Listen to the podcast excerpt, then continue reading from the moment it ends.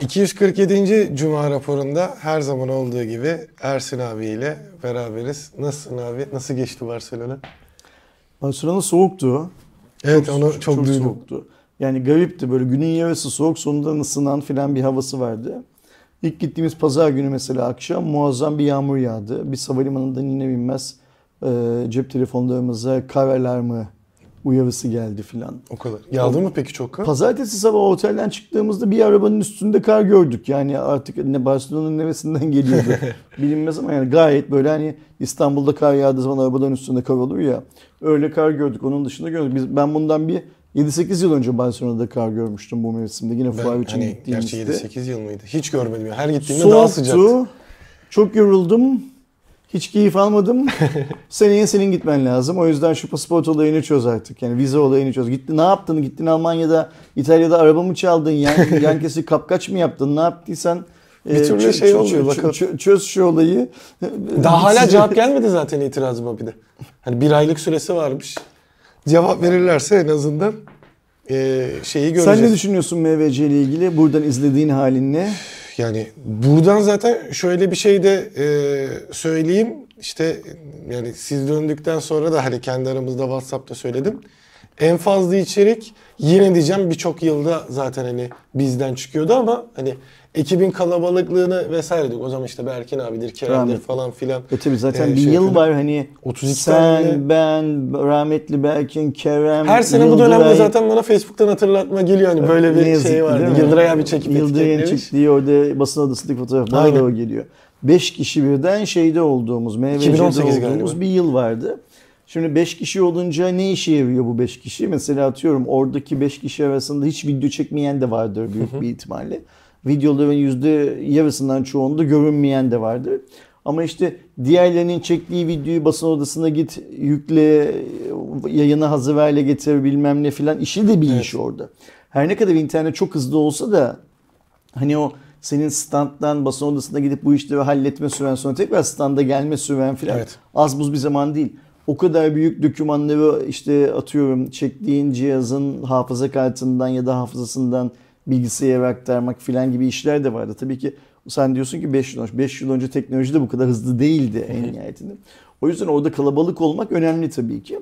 Biz iki kişi gittik işte malum şartlar yüzünden. Yani sen gelemiyorsun Even askerdi Aynen. muhabbeti yüzünden. Ee, ve bu süreci en kısa hale getirmek için tüm videoları e, tek bir formatta çekmeye çalıştık. Tüm videoları cep telefonuyla çektik.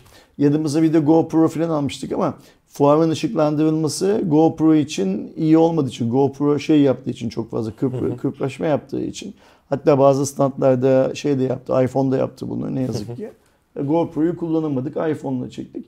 Benim biliyorsun şeyle alakalı bir derdim yok işte en çok videoyu biz yapalım, en az videoyu E, tabii biz tabii yok. yapalım. Onun için bilmem ne demedim. Hani aslında gibi. oradaki şey e, mesela işte bizde video olarak e, 10 videomuz vardı. Birkaç tanesi yani onun dışında 2-3 ürünü de e, Reels ve Shorts olarak paylaştık. Kıttı yani aslında şey. Kıttı. MVC kıttı yani. Daha genç olsaydık Yıldıray'la daha çok enerjimiz olsaydı mesela şu 10 video yerine 20 videoda çıkartabilirdik. Açıkça söylemek gerekirse ama yo- yoruluyor insan bir yerden sonra. Bir de işte o soğuk dediğim gibi çok hırpaladı. Ee, ben fuarla ilgili ne düşündüğümü Kerem'le birlikte Aynen. çektiğimiz o değerlendirme videosunda zaten o gün şeydi. Hani o akşam fuardan çıkmıştık. Ertesi günde farklı farklı saatlerde bildiğim kadarıyla herkes Türkiye'ye geriye dönüyordu. Yani hani bizim için, nasıl bizim için dersen doğru olmaz. Türkiye'den giden çoğu yayıncı için fuar bitmişti o anda artık. Ve tam da çıkış anı. Arkamızda zaten böyle insanlar fuar alanından çıkıyorlar falan gibi bir muhabbet var. Görüşlerimi paylaştım. Bana göre eee, bu yılın kazananı MVC'nin kendisi. Çünkü fuar biraz olsun son 2-3 yıl son 2-3 yıl dersem yanlış son 2-3 fuara göre biraz olsun iyiydi ve fuarın bu iyiliğinin tek kaynağı da Xiaomi'ydi. Evet. Tek kaynağı da katlanabilir cihazların bu kadar çok olmasıydı.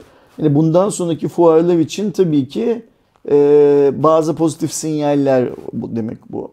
Ama mesela öte yandan Realme'nin yine standı yoktu bu yıl. Ee, Honor'ın çok güzel bir standı vardı. İlk kez fuarda Honor'ın bir standını gördük. Honor açısından çok önemli bence. Benim Ee, gözümde zaten fuarın yıldızı Honor olabilir yani Xiaomi ile beraber. Ya şimdi Hanır'ın yıldız olma hikayesi işte telefonunun e, Dioxomark'tan iki konsepti birden bir numaradan girmesi. Bu yabana atılır bir şey değil tabii ki yani. yani o, o cihazlar Türkiye'ye geldiği zaman üzerinde konuşuruz zaten ama şunun için söyleyeyim mesela geçmiş yıllarda biz Hanır diye bir marka görmüyorduk e, fuarda. Bu yıl gördük ve büyük bir alanda gördük. İşte bunun darısı şeyin başına, e, Realme'nin başına. E, TCL'in göreceli olarak küçük bir standı vardı. Daha büyük bir stand. E, Tekno'nun göreceli olarak küçük bir standı vardı. Daha büyük bir standların Tekno da ilk defa girdi galiba gerekiyor. zaten. Benim bildiğim kadarıyla da ilk defa girdi. Ya geçen sene hatırlamıyorum mesela. Belki geçmiş yıllarda Çin pavilyonunun, Tayvan Ha, pavilyonunun evet. içinde falan bir corner olarak falan girmiştir. Gözümüzden kaçmış olabilir ama ilk kez bir standları olduğuna şahidim. Ee, mesela Intel'in kocaman bir standı vardı. Normal şartlar altında Intel'in o kadar büyük bir standı olmaz.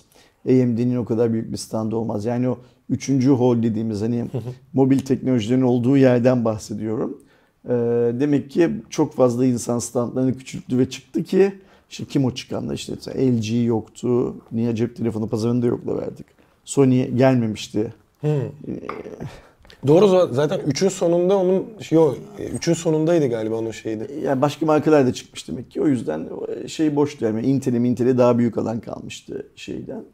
Ee, Nokia'nın yine şeydi galiba sizin konuşmanızdan adım. Yine büyük bir holü vardı ama telefon yine köşede Şimdi küçük bir o yerde. Nokia'larla Nokia'ları birbirinden ayırmak lazım. Şimdi büyük olan Nokia altyapı şirketi. Aynen, bu logoyu Ge- değiştiren. Gerçek Nokia, logoyu değiştiren filan o. Şimdi insanlar o logo değişimi kendine zannediyorlar ki cep telefonu Nokia markasının da logosu HMD değişti. Global hala aynı. Aynı. E, o başka bir şirket. E, ve her ne kadar Avrupalı bir şirketmiş gibi e, numara yapsa da o da Çin'de bir şirket aslında. Yani bizim bildiğimiz altyapı şirketi olan Nokia Avrupalı bir şirket. o hala Finlandiyalı bir Evet. şirket. Logosunu o değiştirdi. Cep telefonu işiyle uğraşan Nokia ise yani Nokia markasını cep telefonu sektöründe kullanma hakkına sahip olan şirketse hala aynı logoyu kullanıyor. Avrupalı kılığında bir Çinli şirket o da. Ee, Ben Nokia standına gittiğim zaman şeyi fark ettim. Yani küçücük bir stand. Bu, şu bir, bir bu kadar. Geçen sene de öyleydi. şey olarak. Yani ürünlerin sergilendiği alan bu kadar bir yer. Ee, hatırlıyor musun? Yine o bizim gittiğimiz meşhur beşimizin birden olduğu yıl işte yeniden lansman dönemindeydi Nokia. Yer gök Barcelona'da Nokia doluydu Evet, filan evet, evet. Filan. Nokia'nın tekrar bittiğine şahit olduğumuz yıldı bence bu yıl. Ee, o çocuk tabletleri filan sergilemişlerdi. Geçen sene Yıldıray- mesela laptop vardı yani. Yıldıray onların Reels'lerini falan çekti. Bizim kanalda olması lazım. Bilmiyorum. henüz Yayın almışızdır. Aldık aldık. Yani bütün şeyler, e, Yani shortslar be- YouTube'da çıktı. be- bence- Instagram'da çıkmaya devam ediyor. Nokia'nın artık havlu attığını gördüğümüz e, fuar oldu bu. E, yani sana şöyle söyleyeyim. Şey Nokia'nın standı o kadar kalabalıktı ki stand küçük olduğu için o kadar kalabalıktı ki Nokia çalışanları gelecek olan her bir yayıncı için özel ilgilenecek zamanları vardı. Şeyde. Bizde de öyle yapmışlardı. O Nokia devri bitti. Yani demek ki Nokia tekrar doğamadı. Hani doğmaya Ki çalıştı mesela, falan ama doğamadı tekrar. Yanlış hatırlamıyorsam geçen sene işte standta bir masayı da laptoplara ayırmışlardı. Onun videosunu ben çekmiştim. Oradaki söyleyen de mesela laptop da farklı bir markada diyordu. O da HMD Global'de Öyle diyordu. mi? İşte yani hani o. Yani biri de laptop için hikaye. lisansını almış gidip. Sonuçta döndük geldik. İşte bundan sonra neye bakacağız fuar anlamında? İFA'ya bakacağız. İFA'dan sonra işte seneye bu zamanlara gelmeden tekrar CS var. Biliyorsun ben CS fuarına böyle uzak duran bir adamım. Yani fikren de beğenmiyorum o fuar konseptini. Ee, seneye Barcelona var tekrar. Gitmem inşallah diye düşünüyorum. Yani gitmem diye düşünüyorum. Sen git, sen gidersin, ben gidersin diye umuyorum açıkça söylemek gerekirse. Bakın. Siz oraya gidip çok iyi iş çıkartın. Sizin orada yapacağınız işten çok çok iyi para kazanın. Ben seneye yazın tatile giderim diye düşünüyorum mesela. Var böyle bir hayalim. İfa yani. öncesi. E, Aynı öyle yani işte Ağustos'ta Barcelona'da tatil yapıp oradan Berlin'e geçmek falan gibi güzel olur yani. Çok çalışın çocuklar. Çok çalışın. Biz çalışsak da şeyi kabul ediyor. Direkt e, Avrupa Birliği istemiyor. Ay, Hadi o zaman senin şeylerin ne? Ne derler? Cuma raporu konuların ne? Cuma raporuna giriş tamamlayalım. Zaten ilk konu Aynen. bizim şöyle dün değerlendirme videosu çektiğimiz akıllı telefonlarda 200 dolar sınırı 350 dolar oldu. Ne sınırı? Bu e, gümrük kıymet taban limiti Aynen. denilen bir limit var. O limit. Ne oluyor? Yani orada kısa Ya aslında ö- ö- gelişini şöyle, anlattık. Sen e, bize kısaca anlat. Ee, normalde bu 2020 yılında çıkan bir şeydi. Ee, Birçok insan hatırlar ve tabii ki hani söylemin sebebi e, işte Türkiye'deki üreticileri korumaktı. Çünkü Türkiye'deki üreticiler hep hani 200 dolar bandında giriş orta seviye cihazlar ürettiği için satabilmesi adına diğer cihazlara bir birim gümrük e, kıymeti dediğimiz şey getirildi. Bunda da markaların yapması gereken belli evrakları toparlayıp bu cihazın kıymeti budur diye belirtmeleri gerekiyor. Eğer böyle bir şey belirtmezlerse 200 dolar altındaki bütün cihazlar 200 dolarmış gibi kabul edilip vergilendirmesi öyle yapılıyordu. Bu da o dönemde bize neyi gösterdi? Uygun fiyatlı giriş seviyesi dediğimiz cihazlar bir anda artmıştı. Şimdi ise e, 28 Mart'ta kul- e, tedavüle geçecek. 28 Şubat'ta duyuruldu resmi gazeteden. Bir aylık e, süre verildi. Bir ayın sonunda bu 200 dolarlık sınır 350 dolara çıkıyor. Ee, ve bu da demektir ki 350 dolar altı olan bütün cihazların vergilendirmesi 350 yapacak. Biz orada bir yaklaşık hesap yapmıştık. Birçok telefonun uygun fiyatlı telefonun e, 1500-2500 TL arasında bir zamlanması demek. Aslına bakarsanız şöyle bir tarafı da var. Markalar bu e, gümrük için gerekli yani klasik gümrükten sokmak için değil de bu ederini gösterme konusunda ee, anladığım kadarıyla o gümrük tarafına bir şeyleri verdiğinde bundan muaf sayılabiliyor. Ama oradaki vergiler vesaire daha doğrusu belgeler o kadar toplanması zor ve imkansız şey yapılmış ki markalar da bunu yapmıyordu. Çözüm olarak ne oldu? Türkiye'de işte Xiaomi'nin, Samsung'un, Tekno'nun, Oppo'nun fabrikaları açıldı ve o banda takılacak telefonları burada üretmeye başlamışlardı ki fiyatta çok büyük değişiklik olmuyordu aslında. Hepimiz gördük zaten bunu. Sadece marka bazında burada bir hub oluşmuş oluyordu. E, isterlerse ihracatta daha rahat bir e, yer keşfetmiş olmuşlardı. Şimdi ise 28 e, Mart'tan Şubat'tan itibaren pardon e, bu 350 doları göreceğiz. Birçok 28 cihazda Mart. da 28 28 Mart. Şubat. Yok Mart evet Mart Mart'tayız zaten. Mart'ta itibaren uygulamaya girecek. Aynen. Şimdi, dün akşam biz o videoyu yayınladıktan sonra sektörden, sektörden de markalardan birisindeki satış yönetici arkadaşlarından bir tanesi bana WhatsApp'tan şey diye yazdı. İyi hesap yapmışsınız dedi. İyi niyetli hesap yapmışsınız. Bazı modellerde aradaki fiyat farkının tam 150 dolar olma ihtimali de var dedi. Artışın 28 Mart'tan sonraki artışın. Yani dolar 20 lira desek kabataslak bir hesapla 3000 lira. Bazı şu anki telefonların fiyatlarının 3000 lira artma ihtimali de var dedi. Bu arada Nasıl oluyor dedim. E İşte bir ve bir vergi oranı kadar. Yani hani tam 200 dolar olan bir telefonun fiyatının Türkiye'de bu yeni uygulamayla 150 dolar, 140 dolara yakın artma ihtimali var. 2700 lirada ve 2800 liralara kadar artma ihtimali var dedi. Kötü bir hikaye. Dünkü videoda da bunu belirtmeye çalıştım. Şimdi burada açık açık söyleyeyim. Sen çünkü dünkü videoda da aynı şeyi söyledin. Ben bu 200 dolar kararnamesinin Türkiye'deki yerli üreticiyi korumak için falan alındığını düşünmüyorum. söyleme oydu. İlk şey yaptığı zaman, çıktığı zaman da bunun böyle olmadığını baskı söylüyordum. Şimdi de hala aynı şeyi düşünüyorum. Şu an zaten hani Bu- yerli üretici kalmadı ki. Bu 200 dolar kararnamesi o zamanki Sayın Bakan'ın ki biliyoruz o zamanki bakan Sayın Cumhurbaşkanı'nın damadı olan beyefendi cebinden çıkarttığı ve Türk halkına hediye ettiği ve 7'den 70'e her Türk halkının, her Türk vatandaşına hediye ettiği ekstra bir niçin cep telefonu kullanıyorsunuz vergisi bu. Başka Ve şey bunu değil. tamamıyla eee, işte en düşük seviyede alabilecek yani gelir seviyesi de en düşük ya da telefona ayırabileceği bütçesi az Yani olan insanlar fakir halktan Aynen. daha çok bir vergi almanın bir yöntemiydi bu. Niye yaptı, hangi mantıkla yaptı bilmiyorum. Çok saçma. Hangi açığı kapatmak için böyle bir karar verdiler? O açığı kendileri başka yerlerden Şu ufak tasarruflar yaparak kapatamazlar devam edeceğiz. mıydı? Bunları bilmiyorum. Ama şöyle bir şey var. Bu aynı sayın beyefendi bakan aynı zamanda şunu da söylemişti. Bakın unutmayın. Tarih bunları unutmamamız gerekiyor. Tarih bunların hepsini yazdı. Bir ülkeden Türkiye'ye paketler gelip duruyor. Bir inceleyin bakalım bunları dedim demişti. Söylediği ülke hangisi? Çin. Çin. O günden sonra Çin'den bir dolara bir tane kulaklık bile alamaz hale geldi bu insanlar. Ve kafasına göre vergilendirmek Aynen öyle. orada. Mesela seninle birlikte sen Kadıköy'de oturuyorsun, ben Ümraniye'de oturuyorum. Atıyorum Doğuş Bodrum'da oturuyor. Aynı üründen üçümüz aynı gün şey yaptık, e, sipariş verdik. Bir dolarlık kulaklık. Birimiz hiç para ödemeden bu kulaklığı postacıdan teslim aldık. Birimizin kapısına postacı dayandı dedi ki sana bu kulaklığı vermem için bana 50 lira daha para vereceksin dedi. Birimize postaneden kağıt geldi. Kaldır Gümrükten. kıçını gel postaneye gümrükten ürününü teslim al. Vergisini de öde dedi. O da 300 lira bir şey çıktı. mesela. öyle bir e, birbirinden farklı uygulamalar ortaya çıktı ki sırf niye hangi yüzden bakan bir ülkeden o kadar çok posta geliyor Türkiye'ye şunu bir inceleyelim dedim diye. Yani bu, bunu bu- niye söylüyorum biliyor musun? Vatandaşın bence bunlar yanlış uygulamalar. Bu uygulamalar yapılacaksa bile e, Türkiye'nin 3 farklı evinde, 2 farklı evinde, 5 farklı evinde insanların tamamının eşit etkileneceği uygulamalar yapmak zorundasın. Sen bunu postacı abiye ya da işte postanenin o gümrük tarafında çalışan bir tane memurun e, hayata bakış açısına falan bırakamazsın böyle Evet. bir hikayenin ne olduğunu.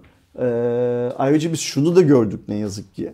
Yine Çin'deki bazı web sitelerinden alışveriş yaptığımız zaman e, tüm vergileri öde opsiyonuyla alışveriş yapsak bile kapıya gelen postacının bizden yine para istediğini, ekstradan para istediğini falan da gördük. Bunu şunun için söylüyorum. Bu bir düzensizlik göstergesidir. Devlet yönetimi ise düzen gerekir, süreklilik gerektirir. O yüzden bu 200 dolar kararnamesi, şimdi 350 dolara çıkan kararname de bence çok gereksiz bir uygulama. Ee, tıpkı cep telefonlarında TRT bandı payının olması bilmem ne filan gibi. O Çin'den gelen, dünyanın herhangi bir yerinden gelen hikaye de çok şey e, anlamsız bir uygulama. İnşallah Türkiye yakın gelecekte bu uygulamaların tamamının ne kadar anlamsız olduğunu daha yüksek sesle söyleyebilecek. Ve bunları daha yüksek sesle söylediği için de kimsenin hapse atılmasına, tutuklanmasının filan öngörülmediği bir ülke haline gelecek. Umarız. Diyeyim ve Ki şöyle bir bilgilendirme de yapayım. Ee, ben de şeyi merak edip e, bakınmıştım. Şu an 300 dolar bandındaki cihazlar neydi? E, altına denk gelen. Yani baktığımızda e, Türkiye'de de işte yeni satışa çıkan e, X9'a 300-350 dolar bandında. Haliyle Poco X5 300-350 dolar bandında. A23 Samsung'un Galaxy A23'ü hiç uzağa gitmeyelim. gelecek. Şöyle bir hesap yapalım. Mesela A53, e, X9'a ve Poco X5'in 300 lira olduğunu varsayalım. Ve bu cihazların hepsinin şu an Türkiye'de 10 bin liraya satıldığını varsayalım. E, bunların fiyatı 50 dolar atmak zorunda. Yani 10 bin lira artı 50, 50 dolar kaç lira yapıyor? 1000 lira mı yapıyor? lira, evet. Demek ki 11 bin lira olmak zorunda. 28 Mart'tan sonra bu cihazların fiyatı sırf bu uygulama yüzünden %10 artacak. Bu cihazda 300 dolar değil 200 dolar olsaydı bunun fiyatı 150 dolar artacaktı. Bir de şey farkı şu an azalacak büyük ihtimalle. Ee, geçtiğimiz senenin cihazları yani ya da ondan önceki senenin işte mesela A52s, A51 serisi, e, işte Samsung'un M serisi vesaire bunların da artık ederi o civarı düştüğünde de etkileniyorlar anladığım kadarıyla.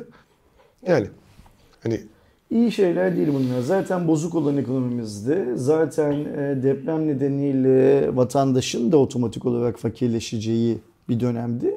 E, Böyle işler yapmak bence yöneticilere yakışan şeyler değil, davranışlar değil deyip yine yöneticilerimizin bir başka kararına Aynen. geçelim. Anlat bakalım neymiş bu karar? Ee, biliyorsunuz geçtiğimiz e, birkaç aylık süreçte Çin'den çok fazla yeni hani otomobil ithalatı mesela Chery Türkiye'ye geri döndü. Ee, BYD Türkiye'ye giriş yapıyordu. Bunun yanı sıra işte Serezler vesaire geliyordu ki e, daha önce Murat abinin de çok fazla vurguladığı ve hani bu yılın otomobili olacak dediği Dacia Spring mesela. O da Çin'de üretilen bir otomobil. Baktılar ki yine e, senin dediğinin otomobil versiyonu gibi. Hani Çin'den çok posta geliyor değil. Çin'den çok şu an elektrikli araba geliyor. Biz de TOG'u yapıyorduk düşüncesiyle. e, hem elektrikli otomobil vergi dilimindeki matrah düzenlemesi geldi. Bir diğer yandan Çin'den gelen araçlar için %40 ek vergi e, eklenmiş oldu. Suyundan da koydular yani. Aynen. Güzel. Yani şu olmasın diye mi yaptılar bunu? Öyle mi düşünüyorsun? Ya da sana söyleyeyim sen evet öyle düşünüyorsun diye seni mi içeri alsınlar, beni mi içeri alsınlar? Önce ona karar verelim. Ya ben direkt şey diye düşünüyorum hani TOG'un fiyatının düşük kalabilmesi adına Okey seni alıyorlar öyle anladım. Tamam. Yani şöyle mi düşünüyorsun yani? Ee, adam bunu Çin'de üretmiş getirmiş buraya 1 milyona satıyor. Sen TOG'u burada 1 milyona satıyorsun. Ya da sen TOG'u burada 1 milyondan fazla satıyorsun. Rakam göreceli yani. TOG'la aynı fiyata arabayı adam Çin'den buraya getirip satıyor ve aynı fiyata satıyor. Denmesin diye yurt dışından Çin'den Biz çünkü özellikle... içten yanmalıyla rakip dedik. Bizden ucuz elektrikli olursa olmaz ki Türkiye'deki bütün elektrikliler Çin'den geliyor. MG'ler e, Çin'den geliyor. Dediğim gibi aslında Dacia'nın e, Çinli firma olmamasına rağmen Spring'i Çin'den üretiyor. Yani e, elektrikli araç fabrikası Çin'de ve markanın Çinli olması değil durum. Çin'den, Çin'den ithal edilen. evet. Çin'den gelen bütün araçlar e, %40 vergiye tabi olacak. Bunun yanı sıra eski matrahlara da 140 kW'ın altında olup %10'a tabi araçların matrahı 700 bin liradan 1250'ye çıktı. E, 140 kW'nın üstünde olup %50 ÖTV'ye sahip olanlar 750 bin liradan e, 1 milyon 350 bin liraya çıktı matrahı. E, diğeri de üstü de zaten aynı şekilde devam ediyor. Ama Çin'dekinde de ilave %10 durumu vardı. Şimdi o işte ilave %10'dan %40'a çıkartılmış onu fiyatlarda göreceğiz. Buradan toplanan parayı Kızılay'a versinler. Kızılay biraz çadır alsın satsın şey yapsın e, çoğaltsın o parayı ya da Kızılay'ın e, para yönetim şirketi varmış. Onu da öğrendik. Şeyde e, TOG'u Kızılay üzerinden satsınlar. Ha tabii şimdi TOG tabii, tabii konuşmuyoruz. Yani TOG konuşmaktan ben sıkıldım. Konuşmak da çok istemiyorum da. e, hani bu cihazın fiyatı belli olacaktı. Mesela şimdi sen konuşurken TOG'un hesabına girdim. Sağ olsunlar 6 Şubat'ta depremle ilgili üzüntülerini beyan etmişler. O günden beri Ya susuyorlar. o durum hani e, kötücül manada demiyorum da onlara bu deprem e, durumu zaman kazandırmış oldu. Onlar Ha, büyük sanki ihtimalle deprem olmasaydı bu işleri yapabileceklerdi. Şubat yani ben en başından beri hep şunu söylüyorum ve insanlar bana kızıyor. Bakalım Şubat ayında bunun fiyatı belli olacak mı? Satışa açılacak mı? Ya bu adamlar da NFT satışını beceremediler. evet. gün- biz bu adamların araba satmasını bekliyoruz. onu zaten tekrar şeyi düzeltemeden bile aylık üzerine 10 deprem dolarlık sunucuyu da yaparsan olmuyor. Yani bir daha fazla para vermesi lazım. Gürcan Bey miydi bunların CEO'sunun adı? Yani böyle bütün parayı yemeğe, kıyafete falan ayırmasınlar. Bunlar kıyafeti falan çok seviyorlar biliyorsun. Böyle Zebil aile çeşmesi gibi giyinip arabanın etrafında fotoğraf çektiriyorlar. Sonra sürekli bir TOG yöneticileri bir yerde yemek yiyor farkındaysan birileriyle birlikte falan. Parayı öyle yemeğe, kıyafete harcamasınlar. Bir 20 dolarlık sunucu alsınlar bari aylık şeyi de NFT'yi NFT'yi Onu da onlar Kızılay'dan şey alsın işte. satsınlar. Şimdi TOG nerede diye sorsan vatan haini ilan ediliyorsun şey olarak. Bu Ee, durumda o bu konuşulur. Deprem evet çok üzücü filan bir hikaye de senin eğer böyle bir vizyonun varsa yani şimdi senin vizyonun neydi? 2022 yılında bu arabayı satacaktın. Olmadı. Onun olmayacağını biliyorduk zaten. 2023 ilk 3 ayı dedin. Değil mi? Sonra dedin ki 2023'ün ilk 3 ayında ticari araba yollarda olacak dedin. Ve biz 2023'ün Şubat ayında satışa başlayacağız dedin. İşte ben ön, ön talep almaya başlayacağız dedin. Evet. Ve en son neyi gördük? Başarısız olan, tamamlanamayan bir NFT satışını filan gördük. Yani otomobil satmasını beklediğimiz şirket otomobil satmak yerine NFT satmaya karar verdi. Ve e, 6 Şubat'tan beri yani bugün 3 Mart neredeyse bir aydan beri 20 gün diyelim hadi 20-25 günden beri gıkını çıkarmıyor. Bu şirket her şey için onu yapıyoruz, bunu yapıyoruz, şunu yapıyoruz değil mi? Uzaya otom gönderdik demedikleri kaldı bir tek. Ortada hala otomobil yok. Ve biz 3 Mart itibariyle hala fiyat bilmiyoruz. Nasıl satılacağını yani hangi şartlarda satılacağını bilmiyoruz. Ee, bu söyledikleri rakamı 2023 yılı içinde bir adet belirlediler ya şu kadar satmayı hedefliyoruz diye. O adedin hangi aylarda yollara ineceğini bilmiyoruz. Yurt dışından bir talep varsa ya Togo öyle söylüyorlardı ya. Yurt dışından ne kadar talep var ve Türkiye'de bunu 3'e satarken yurt dışına kaça verecekler? Öyle yurt dışı daha ucuza verecekler bu arada. Yarı fiyatına verecekler yurt dışına. Niye yarı fiyatına vereceklerini ben daha önce cep telefonu dünyasından General Mobile'dan ve Vestel'den örnek vererek söyledim. Ne dedim? Bakın bunu tekrar söyleyeyim. General Mobile ürünlerinin Türkiye'den başka 9 ülkede daha satıldığını Türk insanı bilsin çok istemiyordu bana kalırsa. Çünkü şundan korkuyordu. GM9 Pro'yu o zamanlar Türkiye'de 1500 liraya satıyor. Atıyorum birisi girecek Litvanya'dan bir tane web sitesinden bir bakacak. Litvanya parasıyla GM9 orada aynı telefon. Türkiye'de 1500 liraya satılırken attım 800 liraya satılıyor.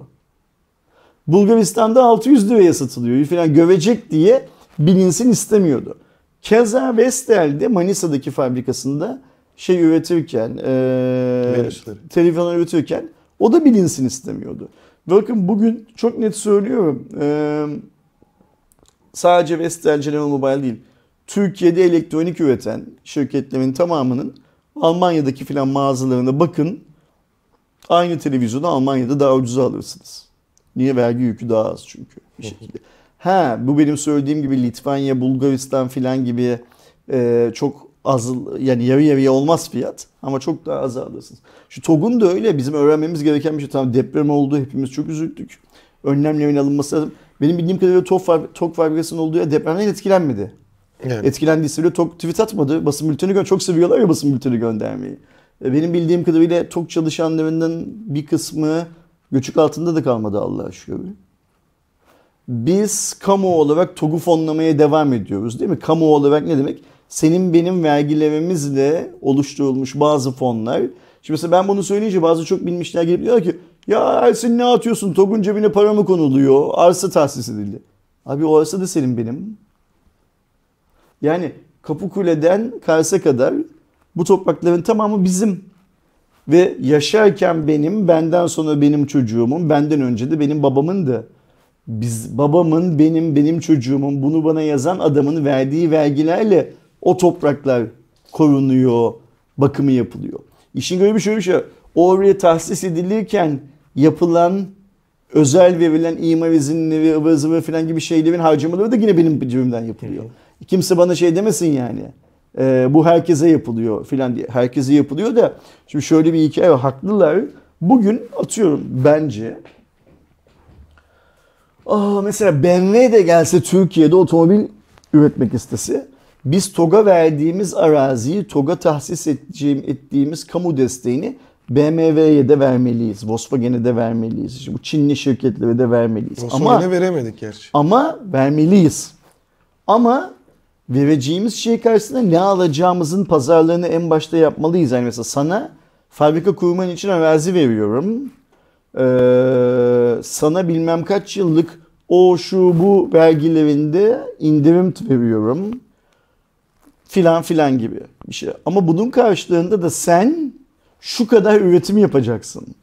Bu üretiminin şu kadarını, minimum şu kadarını Türkiye'den ihraç edeceksin filan diye otur iş, business böyle yapılıyor dünyada. Ben bunu hatırlarsan cep telefonu hikayesinde söyledim. Ben dedim beklerim ki Recep Tayyip Erdoğan Xiaomi'nin CEO'sunu çağırsın Türkiye'ye. Dedik bunu burada konuştuk. Ne dedim? Avcılardaki fabrika çok küçük. Gel sana Konya Ovası'nda, Erzincan'da, Sivas'ta, şurada burada avcılardaki oranın 10 misli büyüklüğünde bir yer verelim. Elektrik maliyetini devletin belirlediği en düşük orandan al. Suyu bedavaya verelim. Senin fabrikana yolu bedavaya yapalım. Oradan Mersin limanına bilmem neye senin için hemen 5 yıl içerisinde tamamlanacak özel yol yapalım. Sen şu anda Türkiye'de kaç tane telefon üretiyorsun? 3 modelden ayda 1000 telefon. Hayır ayda 100 bin telefon üretsen Türkiye'de. Ve bu 100 bin telefonun en az %50'sini ihraç et. Nereye ihraç edersen et ona sen karar ver. Ben aslında illa Avrupa'ya gönderdim istiyorsan Çin'e gönder burada. sen bilirsin. Bunu sadece Xiaomi'ye dediğince hepsini diyeceksin.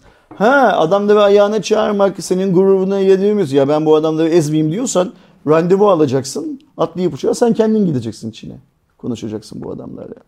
Yani bir ülkenin bazı kendisinde eksik olan teknolojiyi üreten markalara bazı yatırımlar yapması, bazı kolaylıklar sağlamasına karşı değilim. Bunlar yapılmalı tabii ki. Bak İrlanda bundan 25-30 yıl önce bir vergi düzenlemesiyle tüm teknoloji şirketlerinin dünyadaki merkezi haline geldi.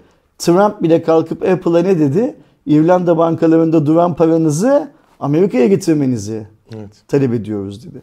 Microsoft'un da Avrupa merkezi İrlanda'dadır, Google'ın da oradadır, Apple'ın da oradadır, Oracle'ın da oradadır, Intel'in de oradadır, hepsinin oradadır. Niye? Çünkü İrlanda hükümeti zamanında bu şirketlere vergi avantajı vermiştir, gitmişlerdir. Bunun karşılığını da çok çok fazla bir şekilde almıştır. Mesela nedir? Apple'ın kullanmadığı milyonlarca dolar parası İrlanda'daki bankalarda durur. Bu da bir karşılıktır. Yani sen her zaman vergiye oynamazsın. Bunlar çok doğru düzgün yapılması gerekiyor. Biz TOG'da böyle bir şey yaptık mı ona bakalım. Biz TOG'a sanki BMW'ye vereceğimiz kadar bir arazi verdik değil mi? Yani. Yani o, o araziyi kime versek o fabrikayı yapardı herhalde. Biz işte sen diyorsun Volkswagen'e vermedik diyorsun işte. Yani TOG'dan bir süre önce olan olay. O yüzden bizim TOG'dan ne alacağımızı bilmemiz lazım. Mesela şimdi ne alacağımız? Önce araba. Kaça alacağız? Kaç tane alacağız? Nereden alacağız? Sonra dedim ya bunu yurt dışından alıcısı varsa gerçekten o kaça alacak? TOG nasıl bir ekonomi yaratacak? Ayrıca bir yandan da bak bu söylediğin şey şimdi bu okulu Çin'den gelen elektrik, elektrikli otomobillere %40 ek vergi hikayesi çok doğru. Yani şöyle çok doğru. Şimdi e, Koreli ya da Çinli üretici ya da Alman marka yurt dışında herhangi bir yer, diyelim ki Çin'de, Hindistan'da, şurada burada ürettirdiği elektrikli otomobili Türkiye'ye getirip TOG'la aynı fiyata satacaksa eğer, satabiliyorsa o zaman Türkiye'deki üretimin şeyi ne? Mantığı ne? Biz bu hatayı cep telefonunda yaptık bakın geçmişte. Vestel o yüzden kapattı o fabrikayı. E, Çin'de fabrika aslında. Ee, şu anda Türkiye'de fabrikası olan e, işte Xiaomi'ydi, Oppo'ydu, Vivo'ydu, Tekno'ydu, Oppo'nun işte kapattığı söyleniyor filan gibi fabrikaların tam randımanla çalışamamasının nedeni de bu zaten. Bu hatayı yapmış olmamız. Hata üstüne hata yapmayalım. Bana soracak olursan Çin'den gelen elektrikli otomobiller %40 ek vergi hikayesi de tamamen TOG'un önünü açmak için yapılmış bir hikaye. Hiç başka bir şey yok bunun. E, lamıcımı yok bunun. Ve e, çok doğru değil. Bunu şurada bağlayacağız bir süre sonra. Tek marka. Siyasette tek parti. Tek yemek kuru fasulye pilav. Tek içecek ayran. Tek otomobil TOG. Böyle her şeyi tek yapar. Tek işte şey Sovyet. ee, Kore'de e, herkes tek tip kıya- kıyafetler giyiyormuş ya. Benim gittiğim Kore'de öyle değildi. Öbür tarafta öyleymiş. Yani bu da ona bağlayacağız. Bu şey değil. Ee, medeni ülkeler seviyesine çıkma hedefindeki bir Türkiye'nin ki ben Türkiye'nin hedefinin bu olduğunu biliyorum. Bu hedefi bizim önümüze koyanın da Mustafa Kemal Atatürk olduğunu biliyorum. Ee, o hedefe yönelik çalışmalar değil bunlar. Milliyetçi olmak e, tam anlamıyla bu yapılan şey değil bence. Çünkü şöyle bir şey var Aydoğan. Dünya çağlar boyu çok gelişiyor. Değişiyor. Bu değişimden bazı kavramlar işte milliyetçilik, halkçılık, liberalizm, komünizm gibi kavramlar da paylarına düşeni alıyorlar. Hatta bana soracak olursan insanların yaşam tarzları ve dinleri filan bile de- değişime uğruyor. Bu yapılan şey bugünün milliyetçiliğinde daha doğrusu bu yapılan şeye yani milliyetçilik diyorsak bu millete zarar veren bir şey haline geliyor. Bak yapılan şey milletin ucuz telefon alma hakkını elinden alıyor. Yapılan şey milletin gördüğüm kadarıyla şimdi ucuz elektrikli otomobil alma hakkını. Yani ucuz değil zaten bir yığın vergi var yine Evet. üstünde ama yine daha pahalı almasını filan sağlıyor. Yani biz her yaptığımız şeyde Aydoğan'ın aldığı aylık 50 milyar lira maaşla Türkiye'de yaşayamamasını sağlamaya çalışmak zorunda değiliz değil mi Aydoğan? Evet. 50 milyar lira iyi para. Her ay kazanıyorsun bu parayı. Keşke. Rahat rahat yaşa istiyoruz ben bu 50 milyarda. Başkaları da istiyor ki Aydoğan 50 milyar lira kazanıyorsa bu 50 milyarın 40'ını 45'ini biz Aydoğan'dan nasıl vergi olarak alırız diyor. Çocuk teorik olarak kendine araba alabilecek, ev alabilecek durumdayken kirada oturuyor, TikTok'la geziyor. Yani. Bu şimdi senin iyiliğine mi oluyor milliyetçilik anlamında? Yo, zaten hani uygulanan hiçbir şeyde e, hiçbir şey yapamıyorsun yani. Hani ne olursa olsun işte e, işte insanların mesela asgari ücretten düşünelim maaşları artıyor. E maaşları arttığında her şeyin şey fiyatı artıyor. Artmasa bile vergisi artıyor. Aynen öyle. Bir daha Cuma raporunda benim söylediğim herhangi bir şey keşke dersen Cuma raporunu seyircisiz oynatırım bak bundan sonra. bir de öyle bir durum var zaten evet. bak söylemiyorsun sana. Benim söylediğim şeye itiraz etme. Ben 50 milyon alıyorsan alıyorum diyorsan 50 milyon alıyorum abi diyeceksin. Yüz değil miydi deyip. bu, bu ara çok yani aslında Ona çok göre- normal de garip garip işler çok fazla oluyor ki bir diğer garip iş e, 1 Şubat'ta ya daha öncesinde bir Twitter'ın kapandığını görmüştük. Erişim engeli getirildiğini görmüştük tam.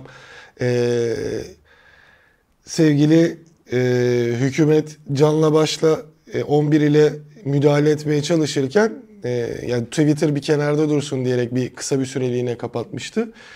Daha sonrasında da 1 Şubat'ta BTK tarafından e, açıklanan bir kararla ekşi sözlük erişime engellenmişti ve hani niçin olduğu bir türlü e, öğrenememişti. Tabii ki hani 8A maddesinden o yeni gelen e, sansür yasası dediğimiz yasayla beraber engellendiğini biliyorduk ama ne ekşi sözlüğe bildirilmişti ne ekşi sözlük bunu alabilmişti. Sonrasında dün e, bir anda ekşi sözlük bir paylaşım yaptı. Biz Ankara 4. Sulh Ceza Hakimliği'ne yaptığımız itirazlar sonucu kabul edildi. Erişime açıldı. Ki BTK'nın sitesinden kontrol ettiğinizde de bu durumu görüyordunuz. Biz de e, erişim sağlayıcılarına söyledik. Ek sözlüğü tekrar erişime açılmasını bekliyoruz diye bir paylaşım yapmışlardı. Aradan birkaç saat geçti toplamda.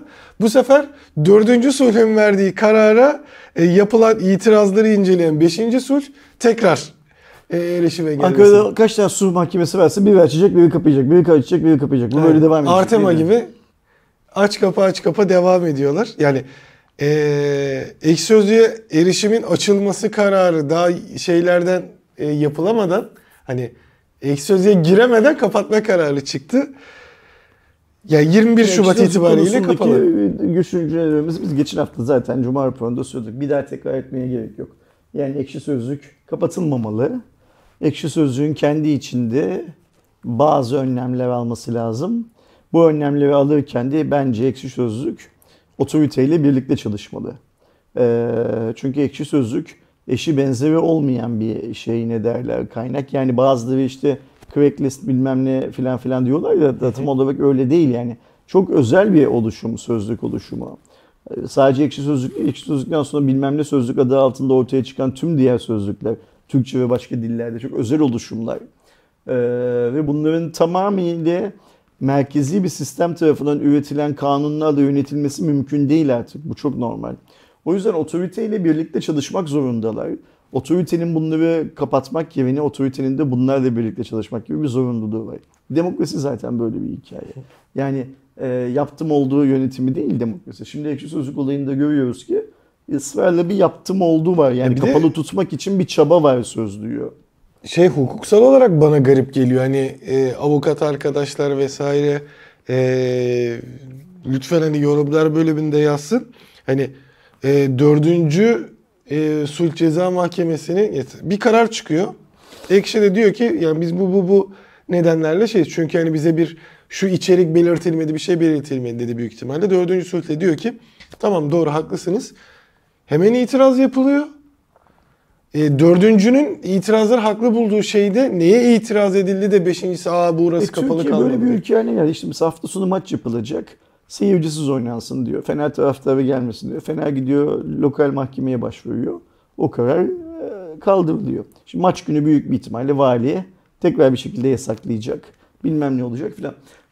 Biz yıllardır Türkiye'de bu tarz uygulamalar görüyoruz ne yazık ki. Bu sadece ekşi sözlük hikayesi değil. Birçok farklı olayda da gördük. Yani o yüzden Türk milleti, Türk halkı kalkıp şey dediği zaman yani bu ülkede adalet eskiden işlediği gibi işlemiyor, biraz farklı işliyor dediği zaman hiç kimsenin helal yapmaması lazım yani. Adalet ne yazık ki böyle işliyor şeydi. Burada esas sorun şu bence. Siz hükümet olarak ekşi sözlüğü kapatmak isteyebilirsiniz. Buna hakkınız yok ama. Kapatamazsınız. En kötü ihtimalle yapabileceğiniz şey Türkiye'den erişimini durdurmak. Nitekim yaptığınız şey de. Yani. Dünyanın her yerinde insanlar ekşi sözlüğe ulaşıyorlar şu anda. Türkiye'de kullanıp Türkiye'de şey VPN kullanan, kullananlar da ulaşıyor şu anda. Bu o zaman senin yaptığın kapatma bir işe yaramıyor. Unutmayın. Hep aynı örnek. Cumhurbaşkanı başbakanken ne dedi? İnsanlar YouTube'u kapattılar. İnsanlar YouTube'a nasıl gireceklerini biliyorlar dedi. Bunu kim söyledi? Şu anda Cumhurbaşkanı olan Recep Tayyip Erdoğan başbakanken söyledi. İnsanlar ekşi sözlüğe nasıl gireceklerini biliyorlar. Evet. Ha derdimiz eğer şeyse işte depremde ölen insanları, ihmalleri, şunları bunları konuşmak yerine ekşi sözlüğü konuşturmaksa e o zaman bu bak iş görüyor. Çok net söyleyeceğim sana. Deprem gününün akşamında burada ofiste konuşurken şey demedim mi? Bakın şimdi iki gün sonra futbol maçları ile ilgili de bir iki tane karar gelecek. Çok saçma sapan bir şeyler olacak. Hatta daha da ileri gittim. Ne dedim? Bir derbide, önemli bir maçta bariz bir hakem hatası göreceğiz dedim. O hakemin hakemlik hayatını bitirecek kadar büyük bir hata göreceğiz. Niye? İnsanlar sadece bu depremi konuşmasınlar. Ölenleri unutsunlar. boşa giden parayı unutsunlar. Nereye gittiğini sorgulamasınlar filan diye. E, bak Yunanistan'da tren kazası oldu. Bakan istifa etti. Kaç kişi öldü? 60 kişi mi? 90 40. kişi mi? 40 kişi öldü. Hepsinin Allah günahlarını affetsin. Söyleyecek başka bir iki yok. Bizim depremde enkaz altında olanların da hepsine Allah rahmet eylesin. Ayrı mevzu. O kadar insan öldüğü için bakan istifa etti Yunanistan'da.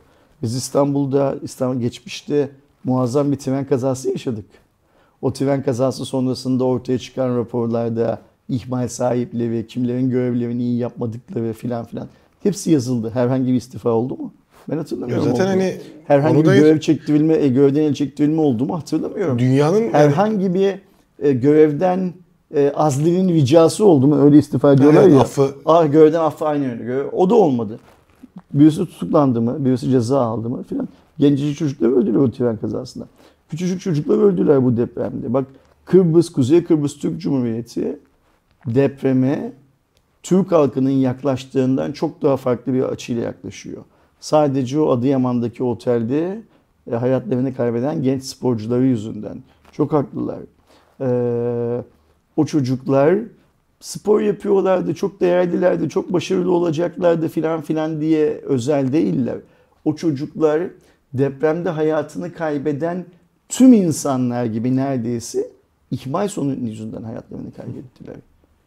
Başka bir şey yüzünden hayatlarını ve Kuzey Kıbrıs Türk Cumhuriyeti halkı o çocukların hesabını soruyor gördüğüm kadarıyla. gördüğümüz tek istifa da bu arada Türkiye'de Bahçeli'nin Beşiktaş'tan istifası. Doğru bir karar. Yani e, ben zaten Sayın Bahçeli ile Beşiktaş'ı birbirine yak, şey yapmıyordum ne derler. Şimdi yakıştırıp Karagümrük'e şey yapıyormuş galiba. İnşallah Karagümrüklüler memnundu, memnundu hayatlarından. Yani hani ben istifanın Beşiktaş camiasında muazzam bir üzüntü falan yarattığını da şey yapmıyorum, e, varsaymıyorum. Ama söylemeye çalıştığım şey şu. Eğer dert depremde ölenlerin niçin öldüğünü sorgulatmamaksa halka ve bu yüzden ekşi sözlük kapatılıp açılıyorsa, kapatılıp açılıyorsa biz o zaman daha çok fazla o maç oynansın, bu maç oynanmasın, penaltı mıydı, değil miydi? Hakem o kartı niye göstermedi bilmem ne falan diye şeyleri zaten, konuşuruz. Ee, buraya ben şey olarak eklemiş miydim? Yoksa hani sadece bahsederiz mi dedim. Ondan bir emin olayım. Evet buraya eklememişim. Yeri gelmişken sen futbol demişken onu da söyleyelim. Yani e, bir diğer yanda omuz omuza e, kampanyası yapıldı futbol camiasında. E, orada da şu söylendi. E, işte Gençlik ve Spor Bakanı yayına bağlanıp işte şeyleri paylaştıktan sonra e, Bein grubunun işte 3 Mart ile 13 Mart boyunca 2 hafta boyunca maçları yani bu hafta sonu ve önümüzdeki hafta sonu maçları şifresiz e, yayınlayacağını söyledi ama TOT platformundan bu arada. Burada aslında platforma da şey çekme var. E, dediğine çok paralel bir şey oluyor. Yani maçları daha fazla insan izliyor olsun şu anda. E, şeyi var. Olayı var ve aklınızda olsun yani Bein Connect'in yeni versiyonu olan TOT üzerinden bu hafta sonu ve önümüzdeki hafta sonu bütün maçları ücretsiz bir şekilde izleyebilirsiniz. Onu da söylemiş Bütün olurum. maçları ücretsiz izleyin. Kim, bu insanlar niçin oldu diye de konuşmayın. Bence bunun şeyi de o ne derler açıklaması da o. Bir, Bein de işte kendine abone toplamış oldu. Ne, neyse devam edelim hadi. Çin'de de e, Çin'in iki büyük e, akıllı telefon ya da teknoloji üreticisi demek daha doğru artık. E, Huawei ile Xiaomi arasında da Ben farklı hemen bir burada bir itiraz var. Bence Xiaomi teknoloji üreticisi. Xiaomi'nin ürettiği Gerçi herhangi bir teknoloji. ürettiricisi. Aynen öyle. Teknoloji şirketi olan Huawei, cep telefonu şirketi olan Xiaomi bence. Sen devam et. Ee, baktığımızda Huawei kendisine ait 4 patenti ihlal ettiği gerekçesiyle Xiaomi'ye dava açmış. Ee, burada baktığımızda Çin Fikri Mülkiyet Ofisi de tespitlerin yapılıyor. Bu olay tabii ki Çin'de oluyor. Yani Çin üzerinde bu davalar açılıyor. Ocak ayında Xiaomi'ye patent intihali denediğiyle e, 4 patentten ikisi 4G LTE teknolojisini izinsiz kullanması ile ilgili. E, bir diğer yandan dördüncü patent ise akıllı telefon kilit açma teknolojisiyle alakalı yapıldığına dair bir de panoramik görüntü oluşturma yöntemini de e, kullanmakla suçlamışlar. Şimdi bana soracak Kamera, olursan önümüzdeki bağlantı, günlerde kilit açma. e, Huawei Xiaomi'ye çok daha fazla dava açar. Çünkü bu Leica işbirliği hep en başından beri aynı şeyi söyledim ya. Hua, e, Xiaomi'nin bu kadar çabuk ürün çıkartabilmesi Leica'lı sadece Xiaomi mühendislerinin çok iyi çalışmasıyla olabilecek bir şeydi. Büyük bir ihtimal Leica tarafı da e, Huawei birlikteliğinde elde ettikleri know-how'ı Xiaomi ile paylaşıyor diyordum. İşte bu paylaşmanın sonucunda. Yani bir şey yapılacak. O yapılacak olan şey Leica'nın apilerinde var zaten. Nasıl yapıldığını biliyorlar. Şunu şöyle yaparsak bu iş çözülür diyorlar. Xiaomi'ciler de yapıyor. Ama o şu iş şöyle yaparsak çözüldü denilen şey aslında Huawei'nin geliştirdiği teknoloji. Bence bundan sonra da biz bir iki dava görürüz ilerleyen dönemlerde. Çok rahat görürüz. Çünkü şu bir gerçek yazılım konusunda e, Xiaomi'nin Huawei'ye yetişebilmesi için Huawei'nin iflas etmesi gerekiyor bugünkü şartlarda. E, Honor örneklerinde görüyoruz işte. Yani o yüzden bu davalar açılıyor. Burada bu iki Çinli şirket birbirini ısırmaz sadece. Onu şey yapmak lazım, anlamak lazım. Yani e, hani bu e, mesela dünya basınında şey çıktı ortaya. İşte e, Xiaomi'den bu kadar şeyin parası alınırsa Xiaomi finansal olarak zor durumda kalır Evet, bilmem evet, ne öyle. filan filan dendi ya. E, Huawei Xiaomi, Xiaomi Huawei'yi ısırmaz. Bunlar bence biraz da böyle e, dünyada haber olsun, konuşulsun filan diye Ama yapılmış olan işler. sadece şeyi mesela dikkatimi çekti. Özellikle 4G LTE şeyinde. Ya o konuda haklı çıkarsa Huawei e, Amerika'nın vesaire Xiaomi'yi vurmak için de bazı sebepleri çıkar. ama 5G değil 4G dikkat et.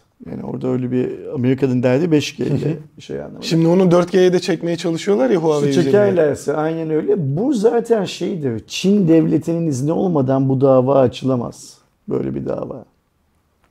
Ya da kapattırılır.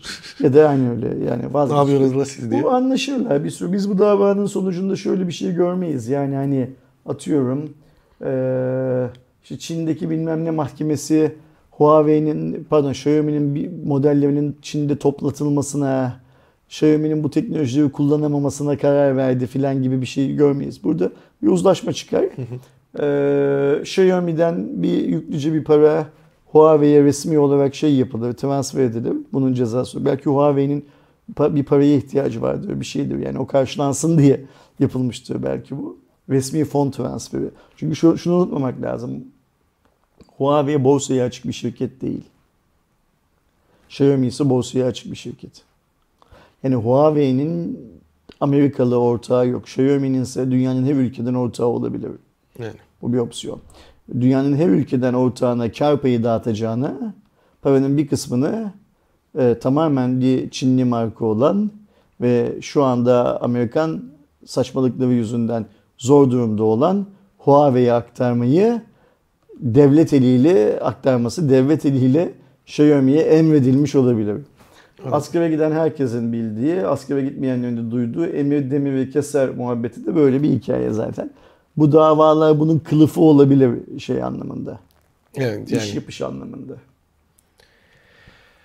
Gelelim e, DxOMark tarafına. Gerçi işte MVC'den bahsederken de e, bir üzerinden geçmiş olduk. E, Honor Magic 5 serisini e, MVC'de tanıttı. Ama biz zaten bir önceki hafta hani Magic 5 ile alakalı özellikle bu şeyi gördüğümüzde Guinness'i gördüğümüzde bir şeyler çıkacak ortaya diyorduk. DxOMark kanadından çıktı. DxOMark'ta hem ekranda hem kamerada birinci sıraya oynamayı başardı Magic 5 Pro. Baktığımızda Magic 5 Pro kamerada 152 puana sahip. İkinci sıradaki 149 puanlı Mate 50 Pro'yu geçiyor ki kamerada e, hafta sonu şeyde gelecek. Yani ben DxOMark değerlendirmesini çektim onun. E, Birçok noktada da lider şu anda. Kameradaki ana puanı belirleyen noktada. Ekranda da 151 puanla lider. E, iPhone 14 serisi 149 ile ikinci daha doğrusu birinciydi. Birinciliği almış oldu. Bir diğer yandan bataryada da Türkiye'de aslında X9A olarak da gördüğümüz, kabul ettiğimiz Magic 5 Lite birinci sırada. ikinci sırada X7A var. X9A, e, X9A versiyonuyla 5. sırada. Yani e, bir anda bu son birkaç aydır çıkardığı telefonlarla Honor yani DxOMark standartlarının üzerinde bir iş yapmaya başarmış. Ya şimdi telefonlar çok güzel zaten. Ben şeyi beğendim hani kat- Huawei'nin katlanabilir telefonunu da beğendim. Bu Magic 5'in Pro'sunu da beğendim. İşte arkadaki kamera dizilimi bugüne kadar niye daha önce başkası tarafından doğru düzgün yapılmadı tartışılır. Ee, çok büyük bir alan ama çok çirkin görünmüyor. Ben ona Illuminati dedim şeye ne derler o üçgen yerleşimine. Ee, istiyorlarsa hani Türkiye'ciler Türkiye'deki satışları sırasında da bu Illuminati kamerasını kullanabilirler. Ge- Geleceği kesin mi onun? Gelir diye tahmin ediyorum. Bunu da getirmeyeceksin artık niye Türkiye'de varsın ki? Yani sadece düz numarayla ve X9'a İkisi- sat, X9'a satmak için mi geldin Türkiye'ye ki onu da baksana yani o kadar övdüm cihazı açıkladıkları fiyatı 11 bin anlamak mümkün değil. Çok ciddi söylüyorum yani o, fiy- o cihazın 9000 liraya falan satılması lazımdı en pahalı. 8000'e satsaydılar Türk halkı için büyük ilaç olacaktı. Ben öyle Ve- bir şey bekliyordum. Ve her ciddi bir şeydi. ya şimdi ben Haner'ın bu Haner 70'deki fiyat şeyini 50'de de keza öyleydi. 50'deki fiyat sistemini falan görünce cihazın özellikleri belli. O özelliklerde başka markaların kaç dolardan fiyat kaç dolar fiyatla yurt dışına satış yaptıkları. Oysa yurt dışına sattıkları cihazların Türkiye'de bir yıl önce satılır versiyonlarının kaç lira olduğu falan belliyken ben şöyle düşünüyordum. Ee, bu cihazı 9000 liraya falan satarlar. Keşke 8'e satsalar da olay olsa diye düşünüyordum. 11 bin lira cihazın fiyatı. Yani, zaten hani biz de kendi aramızda konuşurken ben şey dedim. Ee, ki önümüzdeki hafta onunla alakalı bir içerik de yapmayı düşünüyorum. Ee, Poco'nun X5 ile onlar hani tam böyle deprem zamanı ikisi de öyle denk geldi de bir lansman vesaire yapamadılar. Çok sessizce çıktı X5. Ee, Poco X5 ile X9 da aslında yani segment olarak birbirine rakipler. Aynı telefonlar zaten. Neredeyse aynı telefonlar. Ee, fiyat olarak da işte X5'i görünce ya dedim büyük ihtimalle Honor bir, bundan birazcık daha yüksek olacak. Çünkü hani e, işte kıyaslamada daha net anlatırım. Kalite algısı biraz daha yüksek hissettiriyor. Sen X5 ile 9 X9A'yı bir kıyaslayacağım. Onu da ben yaparım diye planlıyordum. Ha, Benim o zaman sana bırakırım şey tabii vardı. ki.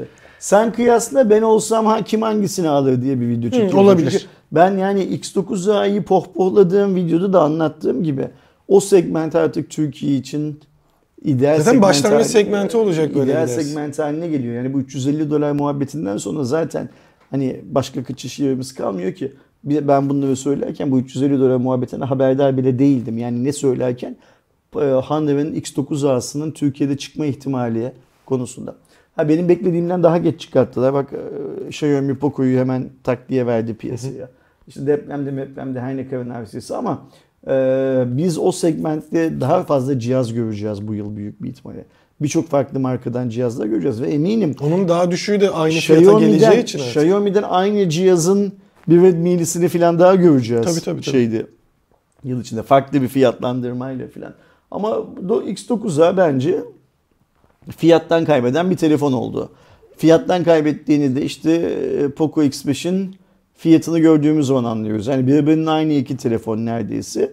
Aynı ülkede üretiliyor.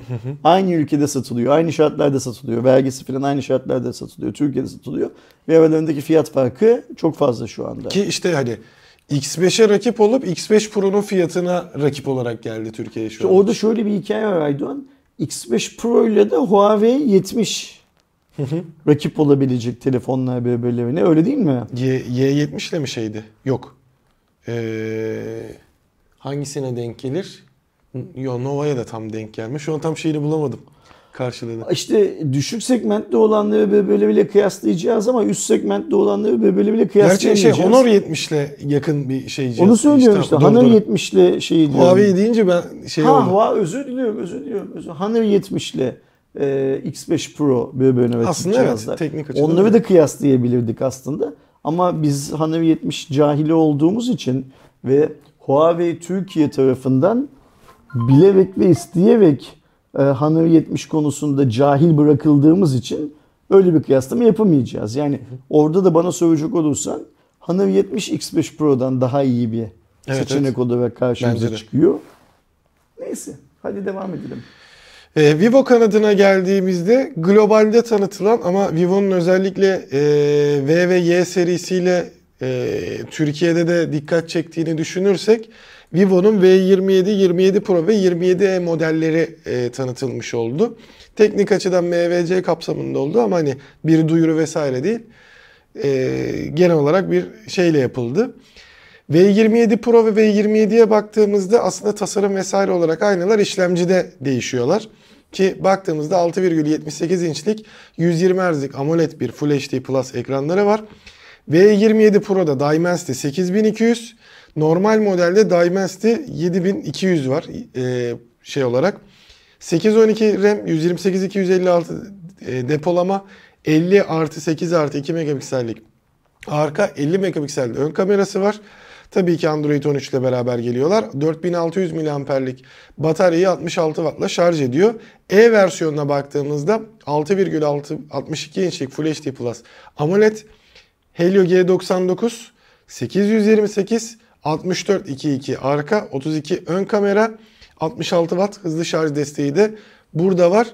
Ee, burada dikkatimi çeken şeylerden biri Vivo'da artık Dimensity'ye yani Mediatek'e daha fazla ürün. Yani biz bu sene büyük ihtimalle sayısal olarak Mediatek'ten çok daha fazla ürün göreceğiz. Videonun başında söylemedim. Vivo'nun da standı yoktu. Yani Realme'nin standı yoktu. Vivo'nun da standı yoktu. sadece Oppo içerisinde şey mi? OnePlus, mı vardı? OnePlus vardı. Bu grubu Vivo sayarsak. ile Oppo, Realme yoktu.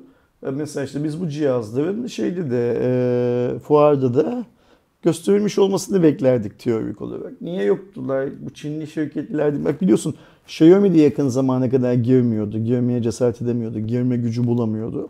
Ama son 2-3 fuarda galiba fuar alanında bulunuyor. Xiaomi de ilk girdiği yıl fuardaki performansı çok kötüydü.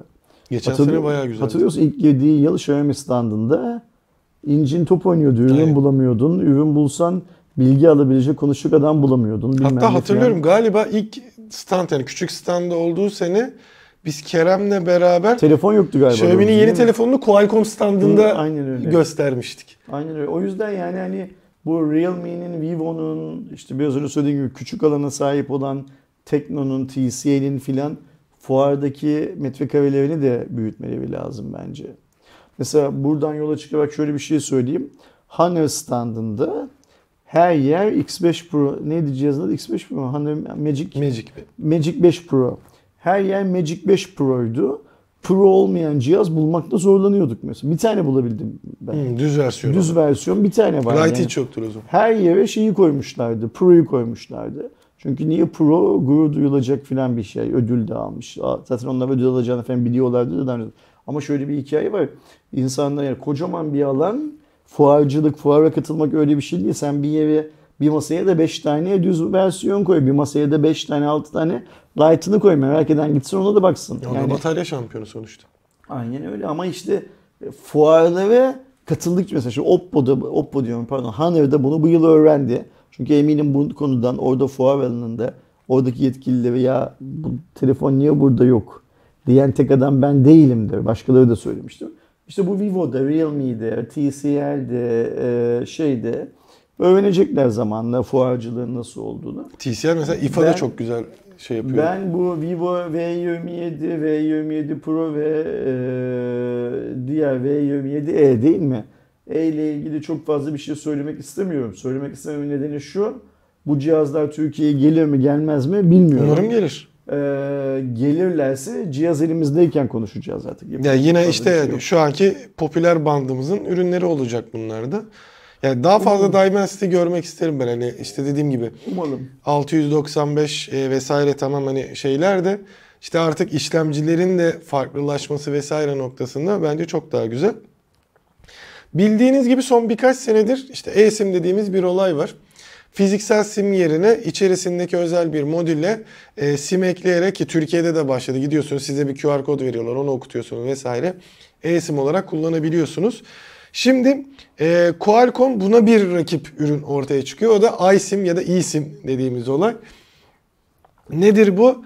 E, integrated yani aslında işlemcinin içinde direkt e, şey olan ve Qualcomm zaten model konusunda yani modem üretimi konusunda mo- mobil modem üretimi konusunda da gerçekten şu an dünyanın en iyilerinden biri konumuna geldiği için onun içine direkt e, fiziksel SIP veya eSIM'e göre- de ekstra bir modül olmadan kendi işlemci e, bünyesi içerisinde bir sistem ortaya çıkardı. Normalde 8 Gen 2'de böyle bir e, şey varmış ama hani tabii ki kullanımının artması birazcık daha sürecek gibi ama burada tabii ki Qualcomm'un amacı da hani işte e, Mediatek vesaire seçeceğinizi beni seçersen en iyi Wi-Fi donanımı bende diyecek. Büyük ihtimalle işte sim kartı içinde sana şeyde boardta fazlasıyla yer bırakacağım diyerek bir teknolojiyi çıkarmış durumda. Bir de tabii şu anda şöyle bir şey. Bu eSIM üreticileri dünyada e, iyi paralar kazanacak gibi görünüyorlar. E, orada kazanılacak olan paradan da pay alabilme çabası Aynen. Qualcomm'unki. Bakalım hani e-sim bu kadar yol almışken iyi sim tutacak mı? Qualcomm böyle bir işe girişiyorsa Apple'ı hangi konuda ikna edecek? Çünkü sonuçta Qualcomm'da Apple çok yakın çalışıyorlar Evet, evet. ve Apple dediğimiz şirket her ne kadar oransal anlamda belki çok büyük adetsel anlamda satışlı ve ulaşamıyorsa bile tek modelli sektörün lideri. Bunu unutmamak lazım. Apple kalkıp ben bundan sonra eSIM kullanıyorum dediği anda bütün sistem dönebilir. Çünkü Apple ne dedi? Ben Çentik dedi. Samsung Çentik'le dalga geçti. Şey. Apple dedi ben şarj cihazını çıkartıyorum. Herkes çıkarttı. Apple eSIM derse e, herkes eSIM der. E, O zaman da e-simcilere rahmet okunur. Geriye hiçbir şey kalmaz. Yani kesinlikle hani orada da zaten e, ama Qualcomm böyle özellikle bağlantı tarafından ciddi bir e, mantıklı hareket yapmaya başladığını düşünüyorum. Çünkü gerçekten performans bazında artık hani sonuçta onun da bir sınırı var. Zaten 4 nanometreye kadar inmişsin. Hani hepi topu e, artık 0,1 nanometreler ileride konuşulur mu? Konuşulabilir de. Hani inebileceğin de çok fazla bir yer kalmadı. E, zaten Mediatek sana yetişiyor. Başka bir yerden bağlaman lazım adamları. E, uydu teknolojisi, modem, işte isim vesaire derken ben sana paket halinde şu fiyata vereceğim diyerek büyük ihtimalle amiral gemilerini böyle böyle şey yapacak gibi duruyor. Bakalım Ee. Hep beraber göreceğiz ve KVKK bu sefer de TikTok'a bir e, ceza verdi.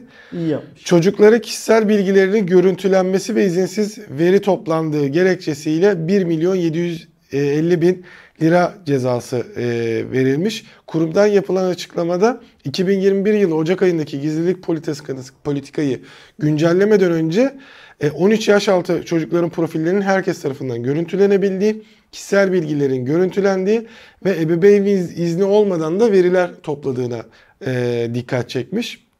Ee, hangi amaçla veriyi kullandığı şey olmasa da buradaki bu ihlaller neticesinde 1 milyon 750 bin TL yani e, kaç yüz bin dolar oluyor. Tam dolara şu an çeviremedim 800 ama mü? Ya maksimum evet, 700 825 700 800 gibi bir e, şey oluyor. Bence çok iyi yapmış KVKK. KVKK'nın böyle ender iyi yaptığı işler var ama cezayı verdiğini duyurduğu gibi bu cezayı tahsis edip edemediğini de duyurması Bir diğer lazım. yandan şey de yapmış. Hizmet koşullarını Türkçe olarak yayınlayacaksın. E, gizlilik politikası şu anda, metinlerini şu anda Türkçe değilmiş Evet yani. İngilizce var anladığım kadarıyla. Gizlilik politikalarını e, bizim kanuna e, Uygun hale getireceksin 3 ay içerisinde ve aydınlatma metnin e, detaylarını da yani daha çok detaylandıracaksın demiş. Bunların hepsi çok güzel. Bunların hepsi KVKK'nın zaten yapması gereken işler. Neredelermiş bugüne kadar Türkiye'de milyonlarca insan TikTok kullanırken Yani 2021'deki olayın cezasını 2 sene sonra fark neredelermiş? Ee, bir an önce cezayı tahsil ettiklerini de duyursunlar. Çünkü biz KVKK'nın doğru düzgün çalışmaması yüzünden çok büyük sorunlar yaşıyoruz. Bak mesela bugün yine internette görüyoruz ki ben kendim daha önce anlattım. Bana Ersin Akman isimli bir arkadaşın Vodafone faturaları geliyordu. Muhtemelen geçenlerde aynı arkadaşın Garanti Bankası mıydı? Ak- Akbank. Akbank'la gittiği, gidip yaptığı bir kredi sözleşmesinde adamcağızın maaş evrakları, ödeme planı, hesap bilgileri falan gibi her şey bana maille geldi.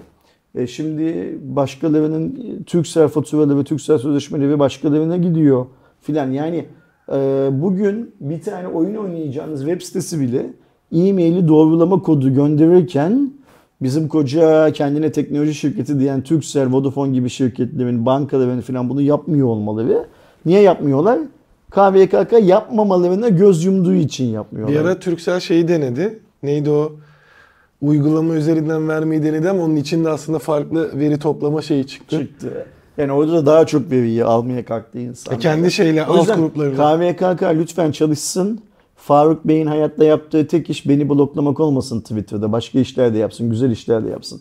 Turkcell'e, Akbank'a, Vodafone'a adını sayamadığımız o diğer tüm bu işlerin içinde bulaşan şirketlere de lütfen ceza kessinler. Kesinlikle. Vatandaşı bu sorunları çözmek zorunda bırakmasınlar. Ben çözmekle yükümlü değilim bu sorunu. Ee, bunu Turkcell çözecek. Bunu KVKK ile Turkcell birlikte çözecekler. Çözemezse de Turkcell cezayı yiyecek. Tıpkı e, TikTok'tan e, dekont paylaşmasını beklediğimiz gibi Turkcell'e falan çek keseciyi cezalarında dekontlarını paylaşsın. Yoksa Akbank sadece bir Sabancı şirketi, Turkcell zaten fonda filan diye kesilen cezalar affediliyorsa onu da bilelim. Alıyor mu bu parayı, alamıyor mu? Hala bak şeyi bekliyoruz değil mi? Bekliyorum değil mi? BTK gerçekten şu sosyal medya kanunu zamanında Facebook'a ve Twitter'a kestiği cezayı tahsil edebildi Aynen. mi? Kaçını tahsil etti ya Benim bildiğim kadarıyla edemedi.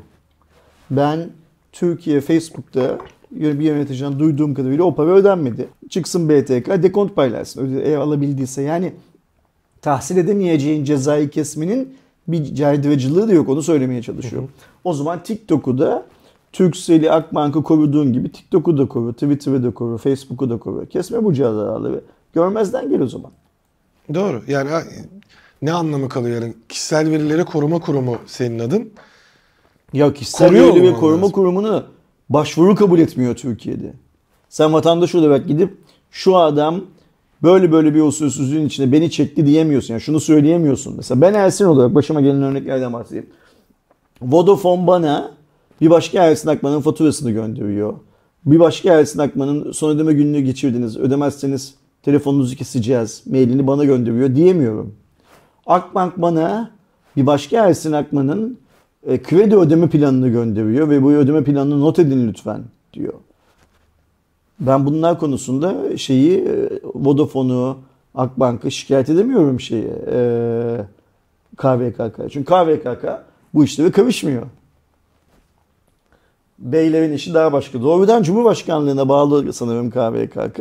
Bunun lüksünü yaşıyor anladığım kadarıyla Olabilir. Faruk Bey. Xiaomi kanadına geldiğimizde biliyorsunuz aslında e, fuarın en önemli cihazlarından biri de Realme GT 3'tü. E, Çin'de GT Neo 5 olarak çıkan cihazda 240 wattlık bir hızlı şarj desteğiyle beraber şu anda piyasadaki en hızlı şarj edilebilen telefondu. Ki geçtiğimiz sene yine o Oppo standında bu 240 wattlık e, şarj aletinin e, şeyini görmüştük. Bir sene sonra ürününü görmüş olduk. E, Xiaomi kanadında da daha öncesinde Redmi Note 12 Discovery Edition'ın 210 wattlık bir şarj durumu vardı. 9 dakikada şarj ettiğini iddia ediyordu. Realme e, GT 3 ya da GT Neo 5 de 10 dakikada daha büyük bir bataryayı şarj edebilme durumuna geldi. Xiaomi orada da teknoloji olarak bu sefer 300 wattı duyurmuş oldu. Yani 60'larla başladık. O da dedin MVC'de. Evet. Ee, 120 lira çıktı şu an mesela. Xiaomi 12 Pro'da 13 Pro'da e, 120 watt kullanabiliyorsunuz. Ee, teknoloji olarak da 300 watt şarj cihazıyla orada demo gerçekleştirip sadece 5 dakikada bir şarj edebilme e, şeyini kullandı. Sen İstanbul'da oturduğun yerde bunun canlısını gördün mü Xiaomi'nin standında? Yok. Ben de Barcelona'da görmedim. Yani şimdi burada önemli olan şey şu. Xiaomi bunu duyurdu da bunun çalışan örneği benim gördüğüm kadarıyla fuarda yoktu, standta yoktu. Hmm. Teorik olarak bence şöyle bir şey olması lazım. Orada bir tane değil birbirinden farklı 5 tane 10 tane olması lazım. Yani. 5 dakika 10 dakika bunlar çok uzun zamanlar değil. İsteyen herkes oradan telefonu alıp bu şarj cihazına takıp gerçekten 5 dakikada ya da 10 dakikada şarj olup olmadığını Oppo'da şeyi gösteriyordu. 240 wattı gösteriyordu. test edebiliyor olması lazım. Oppo'da da kendileri gösteriyorlardı. Vatandaşın fuar ziyaretçisinin yapmasına izin vermiyorlardı. Ee, bizde çekim için şey yaptılar yine. Hani Şimdi eyvallah bizde işte yani herkese ama diğerlerinde standta O, görüyorduk. o yüzden hani Xiaomi bunu duyuyordu. Evet çok önemli bir teknoloji ve büyük bir ihtimalle seneye MVC olmadan biz bunu zaten bir Xiaomi ürününde kullanıldığı halde görürüz. Büyük Çok rahat filan ama fuar alanında yoktu.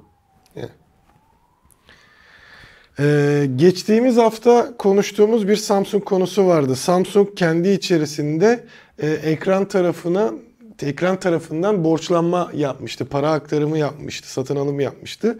Bunun sebebinin e, özellikle çip e, problemi yani Exynos tarafındaki başarısızlıklar olduğu Yani ortaya yeni çıktı. ürünler için SEO3 seviyesi için kendi çiplerini kullanmaması bir de dışarıya para vermesi, dışarıya kime Qualcomm'a bir de para ödemesi nedeniyle çip tarafının zora düştüğünü ve çip tarafının zora düşmesini de display tarafından değil mi? Ekran Evet. tarafından borç olarak çözdüğünü açıkladı. E Biz de zaten bu Samsung Holding içinde şirketler birbirinden borç aldı falan açıklamasını Tam olarak böyle yorumlamıştık Evet, galiba değil mi Cuma raporunda? Yani yaklaşık net bir şekilde hani falan. özellikle Exynos'un zaten sıkıntı yaptığını, üretimde de S serisini çok satamadığından falan bahsetmiştik. Ki şu anda hani sebebinin bu olduğunu nasıl görüyoruz? İlk iki aylık eee, şeye göre Samsung'un çip tarafında 2 milyar dolarlık bir zararı var ve çeyrek bitin yani o bir aylık süreçte devam ettiğinde 3 milyar doları ortalama aylık 1 milyar dolarlık bir zarar edeceği e, söyleniyor ki şirket bunu en son 2008 yılının 4. çeyreğinde e, özellikle yarı iletkende eksiye düştüğünü görüyordu ki bunda ciddi bir eksiye düşüş var. En son ne zaman düşmüş? 2008. 2008'de. Yani bundan 13 yıl önce. Ne 15 yıl önce. 15 yıl önce. Şimdi burada tabii şöyle bir hikaye var Aydoğan. Bu senin sözün aylık 1 milyon dolar zarar var ya. O zarar sadece çip üreten fabrikanın zararı. Evet. Bir de Yani ondan sadece Exynos değil aslında 8 Gen 1 de bunlardan ondan çıkmıştı. ürün alan Samsung Mobile'da ona verdiği parayı şimdi Qualcomm'a verdiği için öbür türlü bir zarar daha söz konusu. Evet. Yani holding Kardan bazlı, zarar da var. Öyle. Holding bazlı baktığın zaman zarar bunda kısıtlı değil. Zarar çok daha büyük. Sen devam et lütfen. Baktığımızda geçen sene 33 milyar dolarlık bir karı vardı e, bu firmanın. Şirketin yalnızca yarı, yarı, yarı iletken yani bu işte çip tarafındaki kazancı 18 milyar dolardı. Yani 33 milyar dolarlık karı 18'ini bu çip Şimdi bak veriyordu. burada yine kıyaslayalım şöyle. Şimdi Samsung demek ki parayı cep telefonu satışından, televizyon satışından falan kazanmıyor. Nereden çıkartıyoruz bunu? Tüm holdingin toplam kazancı 33 milyar dolarken bunun 18 milyar dolarını sadece çipten kazanıyor. Bu çip şirketi Samsung'un bütün ürünlerindeki yarı iletkenleri üretiyor. Kol saatindeki de, televizyondaki de, monitördeki de, atıyorum işte kulaklıktaki de, cep telefonundaki de hepsinin. Şimdi o 33 milyar doların 18 milyar dolarını yani yüzde olarak bakacak olursak yaklaşık yarısından fazlasını üreten şirket zarar ettiği zaman otomatik olarak bütün çark zarar yazmaya başlıyor. Zaten hani bunun işte baktığımızda geçen seneki konuştuğumuz şeyleri düşünün ya da kendiniz baktığınızda en azından sadece akıllı telefon tarafından baktığınızda Samsung zaten geçen sene e, Exynos'a kendi modellerinde hani serisindeki Exynos'a bu sefer e, Snapdragon'da daha fazla ülkeye gitmeye başlamıştı ki Türkiye'de de gördük. S22 Türkiye'ye Qualcomm'la geldi. Sonra 8 Gen 1'i Qualcomm'a e, kendi üretim bandıyla ürettirdi. Üretti daha doğrusu. Sorunlar çıkınca 8 Plus Gen 1'e çok hızlı döndü markalar. E, istediği kadar da üretim yapamadı, satamadı. Bunların hepsine baktığımızda 2022'deki karlılık olsa bile dördüncü çeyreğe baktığımızda e, bir önceki yıla göre %97'lik bir gerileme vardı. Yani kar, yıl, karı %97 azaldı. Evet. Dördüncü çeyreğinde. Şimdi işte 2023'e geldiğimizde ilk çeyrek olmadan bile zarar yazmaya başladı. Büyük ihtimalle Samsung yine şirket olarak bir karı açıklayacak ama kardan zararı yine fazla olacak çünkü yarı iletkendeki gelir Çok Gitti. azaldı. Bir güzel haber e, diyebileceğim konu da otomobil sektöründen. Aslında başta söyledik şöyle e, vergi geliyor, böyle geliyor vesaire diye ama e, Koç Holding yani Tofaş Stellantis'in e, Türkiye'deki haklarını satın aldı. Ne demek bu haklarını satın aldı? Yani Stellantis e, üretimlerini aslında ve aynı zamanda dağıtımın vesaire sermaye olarak yani Stellantis Türkiye aslında Tofaş oldu. Böyle demek Okey. daha doğru. Stellantis Türkiye'de hangi markalar vardı? Alfa Romeo, e, Fiat, Citroen, DS e, yani aslında sonradan Citroen'den o şey daha böyle lüks markası olan DS, Jeep, Maserati, Opel ve Peugeot toplamdaki zaten hani e, Jeep oradaydı. Yolda gördüğümüz iki markadan bir tanesinde Daha fazlası bence hatta bu, oran minimum. olarak. Üç, Okey. Üçte ikisi falan Bu gibi. markaların tamamı şimdi Tofaş şemsiyesinin altına girdi. Aynen. Tofaş Dağıtıma bu markaları ne yapacak? Türkiye'de satacak. Servisini parça aynen. servisini Ar-Ge yapacak, ki. tanıtacak, üretecek mi aynı zamanda? Üretim anlaş söz konusu mu? Üretimi de daha iyi. Orada tabii ki o biraz daha şey olur. Çünkü şu an Tofaş fabrikası aslında Fiat'a üretimi yaptığı için. Ee, ama 2005 yılı başından üretime başlama hedefiyle 5 marka içinde planlanan hem orta boy hafif ticari hem de binek otomobil versiyonunda K0 üretimini alacağını da Yani üretecek. 2025 yılı itibariyle Tofaş bu saydığımız markalardan hepsi ya da bazıları için Türkiye'de üretimle başlayacak. yapacak ki zaten baktığımızda Doblo Ee, Citroen'in artık şeyin adını hatırlamıyorum. Ee, yani Doblo versiyonunun e, şeyini hatırlamıyorum. Opel ile Peugeot zaten aynısını kullanıyordu. Şimdi sadece artık logo değişimiyle Opel ile. Peugeot Doblo'nun Doblocu dayıları yenemez ama. Evet, büyük ihtimalle. Şimdi burada tabii ki e, benim esas bu çok güzel haber bence de. Çok şeysin. Yani hani Koç grubu bir e, üretim endüstri şirketi olduğunu çok çok böyle belli ediyor. Ve fırsatları ve yatırım fırsatlarını çok iyi değerlendiriyor. Helal olsun e, adamlara. Ve bir de nerede büyüyecekleri konusunda kafaları çok net. Yani işte zamanında Migros'u sattıkları zaman ya ne yapıyorlar bunlar filan denmişti ya. İşte bir nedeni varmış. Nerede büyüyeceklerini şey yapmışlar. e, Kafalarına yazmışlar. E, Burada şeyi de duyarız yakın zamanda. Türkiye'de ürettikleri yedek parçaların bazılarını yurt dışına yedek parça olarak da yani hem üretimde hem de değişimde kullanılmak üzere ihraç ettiklerini filan da duyuyoruz. E, bu açıklamadan anlaşılmayan tek şey şu galiba üretimin nerede yapılacağı, 2025'teki üretimin nerede yapılacağı çok belli değil. Yani hali hazırdaki Koç grubunun kullanımında olan çünkü Koç'un Türkiye'de senin söylediğin gibi Tofaş fabrikası da var, Ford fabrikası da var bir yandan. Bunlardan birinde mi yoksa sıfırdan bir fabrika mı Onunla yapılacak? alakalı bir şey yok ama ben Filan. aşağıdaki şeyden bağlantı sağlıyorum Fiat fabrikasında olacağına dair. Çünkü mevcut Egea Tipo Aha. projesi 2025 sonuna kadar uzatılmış. Egea Tipo dediğimiz şey aslında hani biliyorsun Fiat'ın eski bir Tipo modeli vardı. O yenilendi. Türkiye'de Egea, Avrupa'da Tipo olarak Bu satılıyordu. Cuma raporunun son haberi ya. Bu son haberi şöyle bitirelim. Ben biraz önce Cuma raporunun içinde daha önce defalarca söylediğim işte sen eğer e, iyi bir ülke yöneticisi olmak istiyorsan bu cep telefonunda falan üretim şeylerini, fırsatlarını kâra dönüştürmen gerekiyor. Yeri geldiği zaman çağıracaksın. Şunu şöyle yaparsanız, bunu böyle yaparsanız biz size şu kadar destek oluruz falan diyeceksin dedim ya. Bak şimdi Tofaş'ın e, yani Koç grubunun Stellantis Türkiye'nin haklarını satın alması da aslında yine işte Varank'ın mı sanayi şey Varank ne bakanıydı?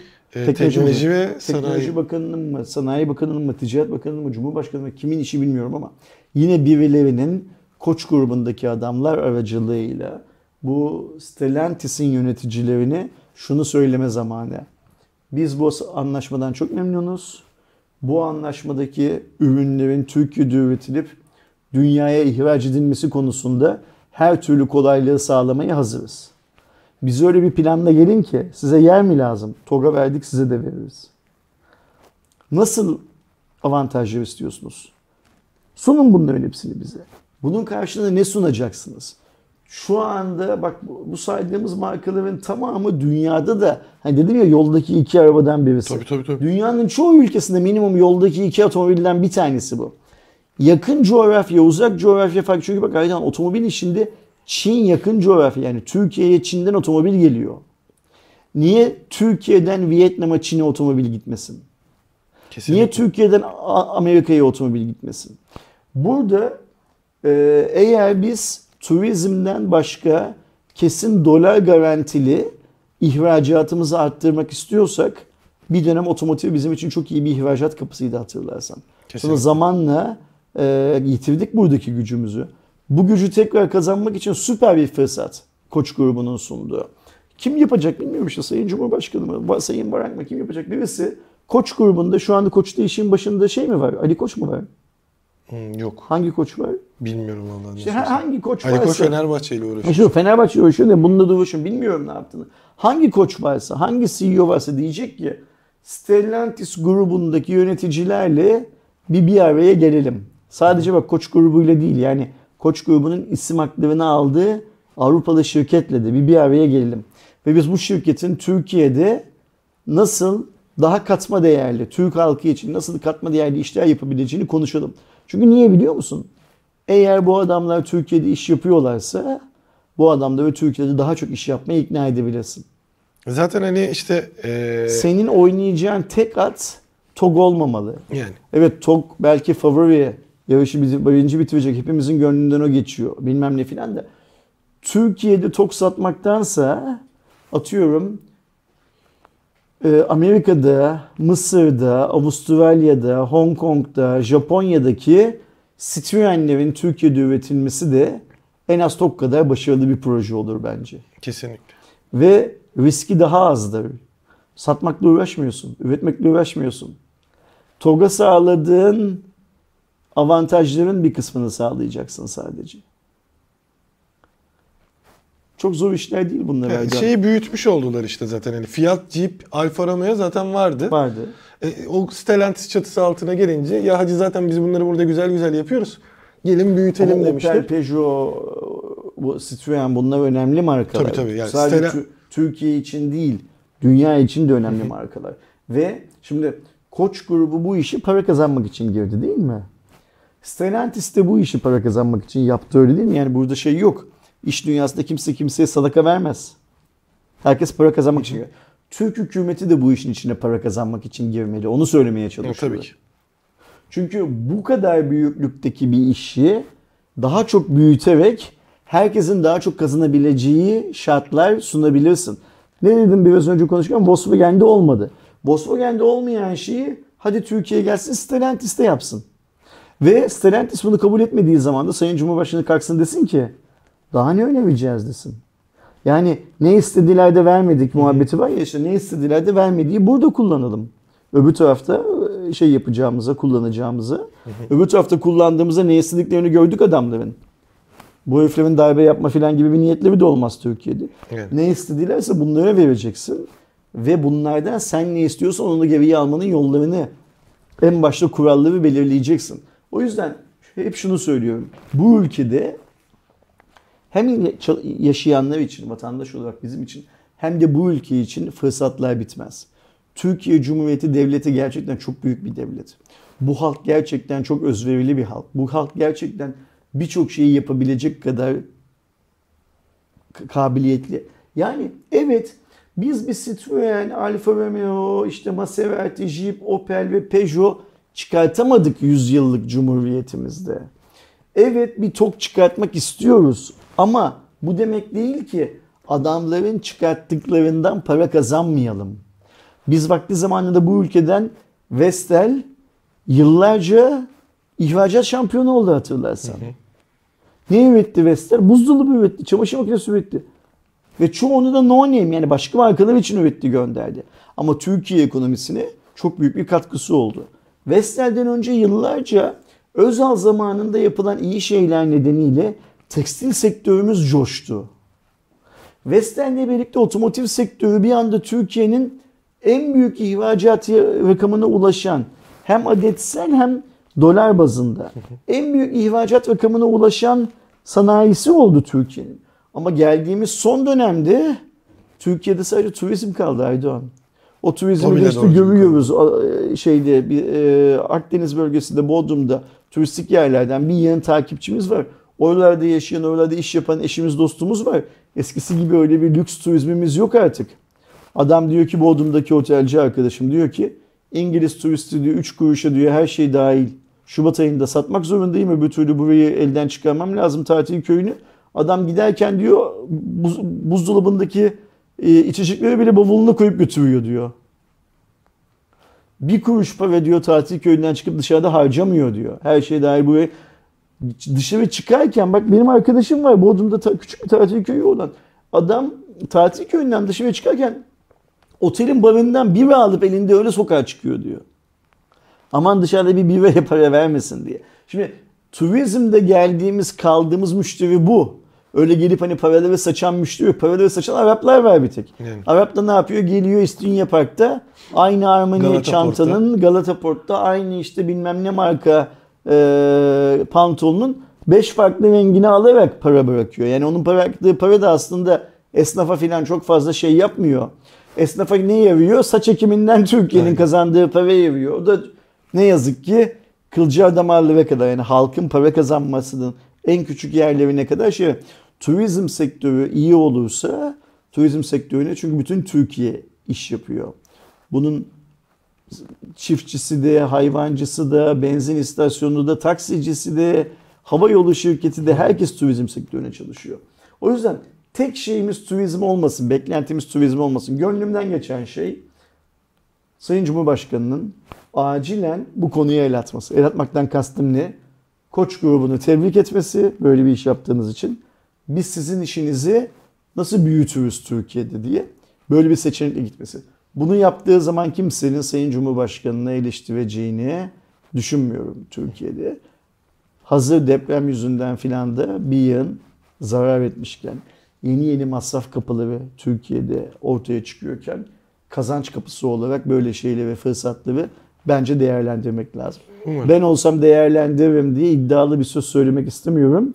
Değerlendirmek lazım diyelim. Tekrar Koç grubunda bu işi emeği geçen herkesin de eline sağlık diyelim ve e, 248. Cuma raporunu sonlandıralım. Ee, arkadaşlar bana şeyi soruyorlar. Kaç haftadır diyorlar pazar günleri yayın yapmıyorsunuz. Bu pazar yapacak mıyız yayın? Yaparız. Yapar mıyız? Yani Okey, büyük tamam. ihtimalle yaparız herhangi bir şey yok. Ee, deprem nedeniyle e, ay vermeyi planladığımız hediyeyi de veremedik insanlara. Ve insan dedim katıl grubundaki arkadaşlara. Onu da bir organize edelim. Onu da özel bir yayın yapalım. Onu da verelim. E, Cihaz masamın üstünde duruyor. Benim masamın üstünde duracağını kısmetlisi, talibi, sahibi kim olacaksa Onun masasında o kullansın. Ne vereceğiz bu ay? Ya Şubat ayında ne verecektik? Türkiye'de Bilkom güvencesiyle satılan neydi markanın adı? Kol saatinin. Ee, Fitbit. Fitbit markasının çok güzel bir saatini vereceğiz. Saatin inceleme videosu zaten Evel'in çektiği video kanalda var. Ama sakın şöyle düşünmeyin, incelediğimiz ürünü vermeyeceğiz. Bize inceleyelim diye ayrı bir ürün göndermişlerdi. Bu ürünü de bizim hediye edeceğimiz ürünü de sağ olsunlar yılbaşı hediyesi olarak bana göndermişlerdi. Ben bana gelen tüm hediyeleri birilerine hediye etmek üzerine konu, ku- kurguladığım için o saate hediye edeceğim. Ayrıca videoyu kapatmadan önce şunu da söyleyeyim. Fuardan çektiğimiz ilk 2-3 video Xiaomi videosu. Ee, Yani pazar günü Xiaomi'nin lansmanı var diye ilk 2-3 video Xiaomi videosu. O videoların altlarında da bazı şerefsizlerin Ersin e, fuar masraflarını Xiaomi mi karşıladı? O yüzden mi Xiaomi'yi bu kadar yalıyorsun, yıkıyorsun filan gibi yorumları var. O şerefsizlere şunu söylemek istiyorum. O gün etkinlikte bulunan herkese Xiaomi'nin kendilerine hediye ettiği çantaların içinden çıkan ürünleri ne yapacaklarını sorsunlar. Ben eminim ki yarısından çoğu çoktan sahibinden.com'a koyup daha Türkiye'ye gelmeden sahibinden.com'a koyup satmıştır o ürünleri. Yarısından çoğu fotoğrafını çekip eşine dostuna göndermiştir. Bunu sana aldım bilmem ne yaptım filan filan diye. Ersin her zaman olduğu gibi o ürünleri de katıl üyelerine hediye edecek.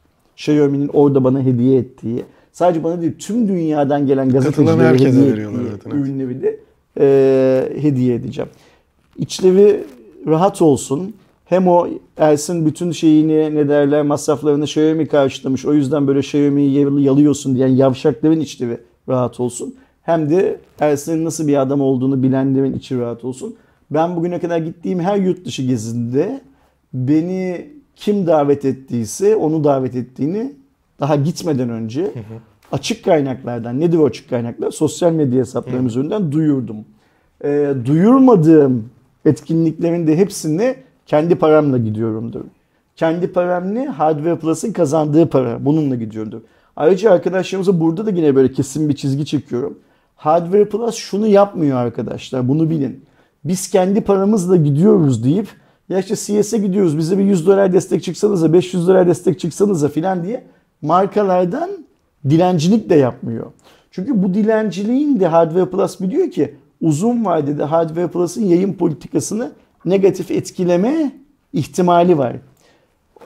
Herkesten 200 lira, 300 lira, 100 lira ve işte sen benim otelime sponsor ol, sen benim uçağıma sponsor ol, sen benim orada yemeğe sponsor ol falan diye 200, 300, 500 lira para topladıktan sonra Hardware Plus kalkıp biz kendi paramızla gittik falan diye duyuru da yapmıyor. Bizim bunları kimseye açıklamak gibi bir zorunluluğumuz yok. Biz yaptığımız işin standartlarından çok eminiz. Ama yavşak her yerde yavşak. Yani yüz yüze konuştuğun zaman da yavşak. Farklı farklı nickler alıp gelip işte YouTube videolarının altına bir şeyler yazdığı zaman da yavşak. Önemli olan şey bu şerefsiz yavşakları, ahlaksız herifleri boş bırakmamak. Çünkü eğer onlara cevap vermezsen onlar kendilerini veli nimetten zannedip bir iki tane daha fake hesapla bu sefer birbirlerinin bir yerlerine sıcak su vermeye başlıyorlar. Ben ne yapıyorum? Ben gördüğüm anda banlıyorum ya siteden. Bizim bir tane fazla takipçiye ihtiyacımız yok. Hardware Plus'ın YouTube kanalında da, sosyal medya hesaplarımızda da. senin kendi sosyal medya hesabın adına konuşamam ama Hardware Plus'ın tüm sosyal medya hesaplarında ve benim kendi hesaplarımda ikisi bir tane yavşak takipçiye ihtiyacım yok. O yüzden umurumda bile değil. Yalan söyleyen, insanların üzerinde yanlış bir algı barındıran, İstanbul Sözleşmesi'ni öven hiç kimseye ihtiyacım yok benim. İstanbul Sözleşmesi'nin yasaklanmasını öven hiç kimseye ihtiyacım yok benim. Yayın olarak da ihtiyacım yok, kişi olarak da ihtiyacım yok. Hayatımda da bulunduğum ama çok gerekli değil. İnsan olarak başka bir yerde bana temas etmeden mutlu ve mesut yaşadıkları sürece herhangi bir derdim yok. Onu son not olarak söyleyelim. Ve 248. Cuma raporunu şu notla bitirelim. Önümüzdeki aylarda katıl üyelerine daha çok Xiaomi ürünü hediye edeceğim.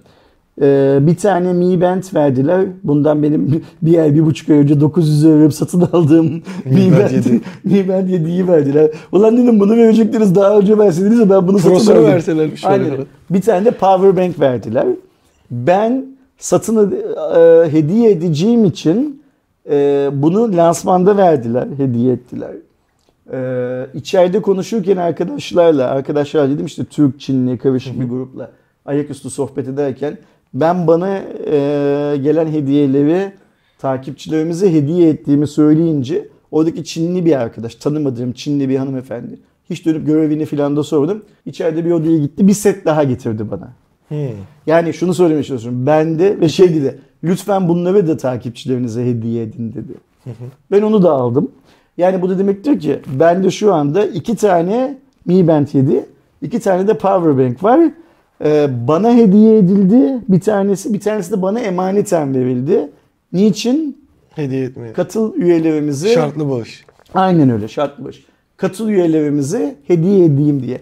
Ben e, bir gece Barcelona'da e, pilim bittiği için telefonumun benim kaldığım yer ben Barcelona'nın gettolarında bir yerde kaldım. Yani hani e, hatta ilk gittiğim gece şeydi ağacın dibinden insanlar yarısı içilmiş sigara topluyorlardı. Öyle bir yerinde kaldım Barcelona'nın. Öyle miymiş? Ee, ve e, ayrılmadan bir önceki gece miydi? Tabii ayrılmadan bir önceki gece.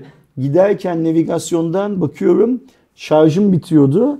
İşte o bana ikinci paketin hediye edildiği gün e, açtım o powerbank'i kullandım.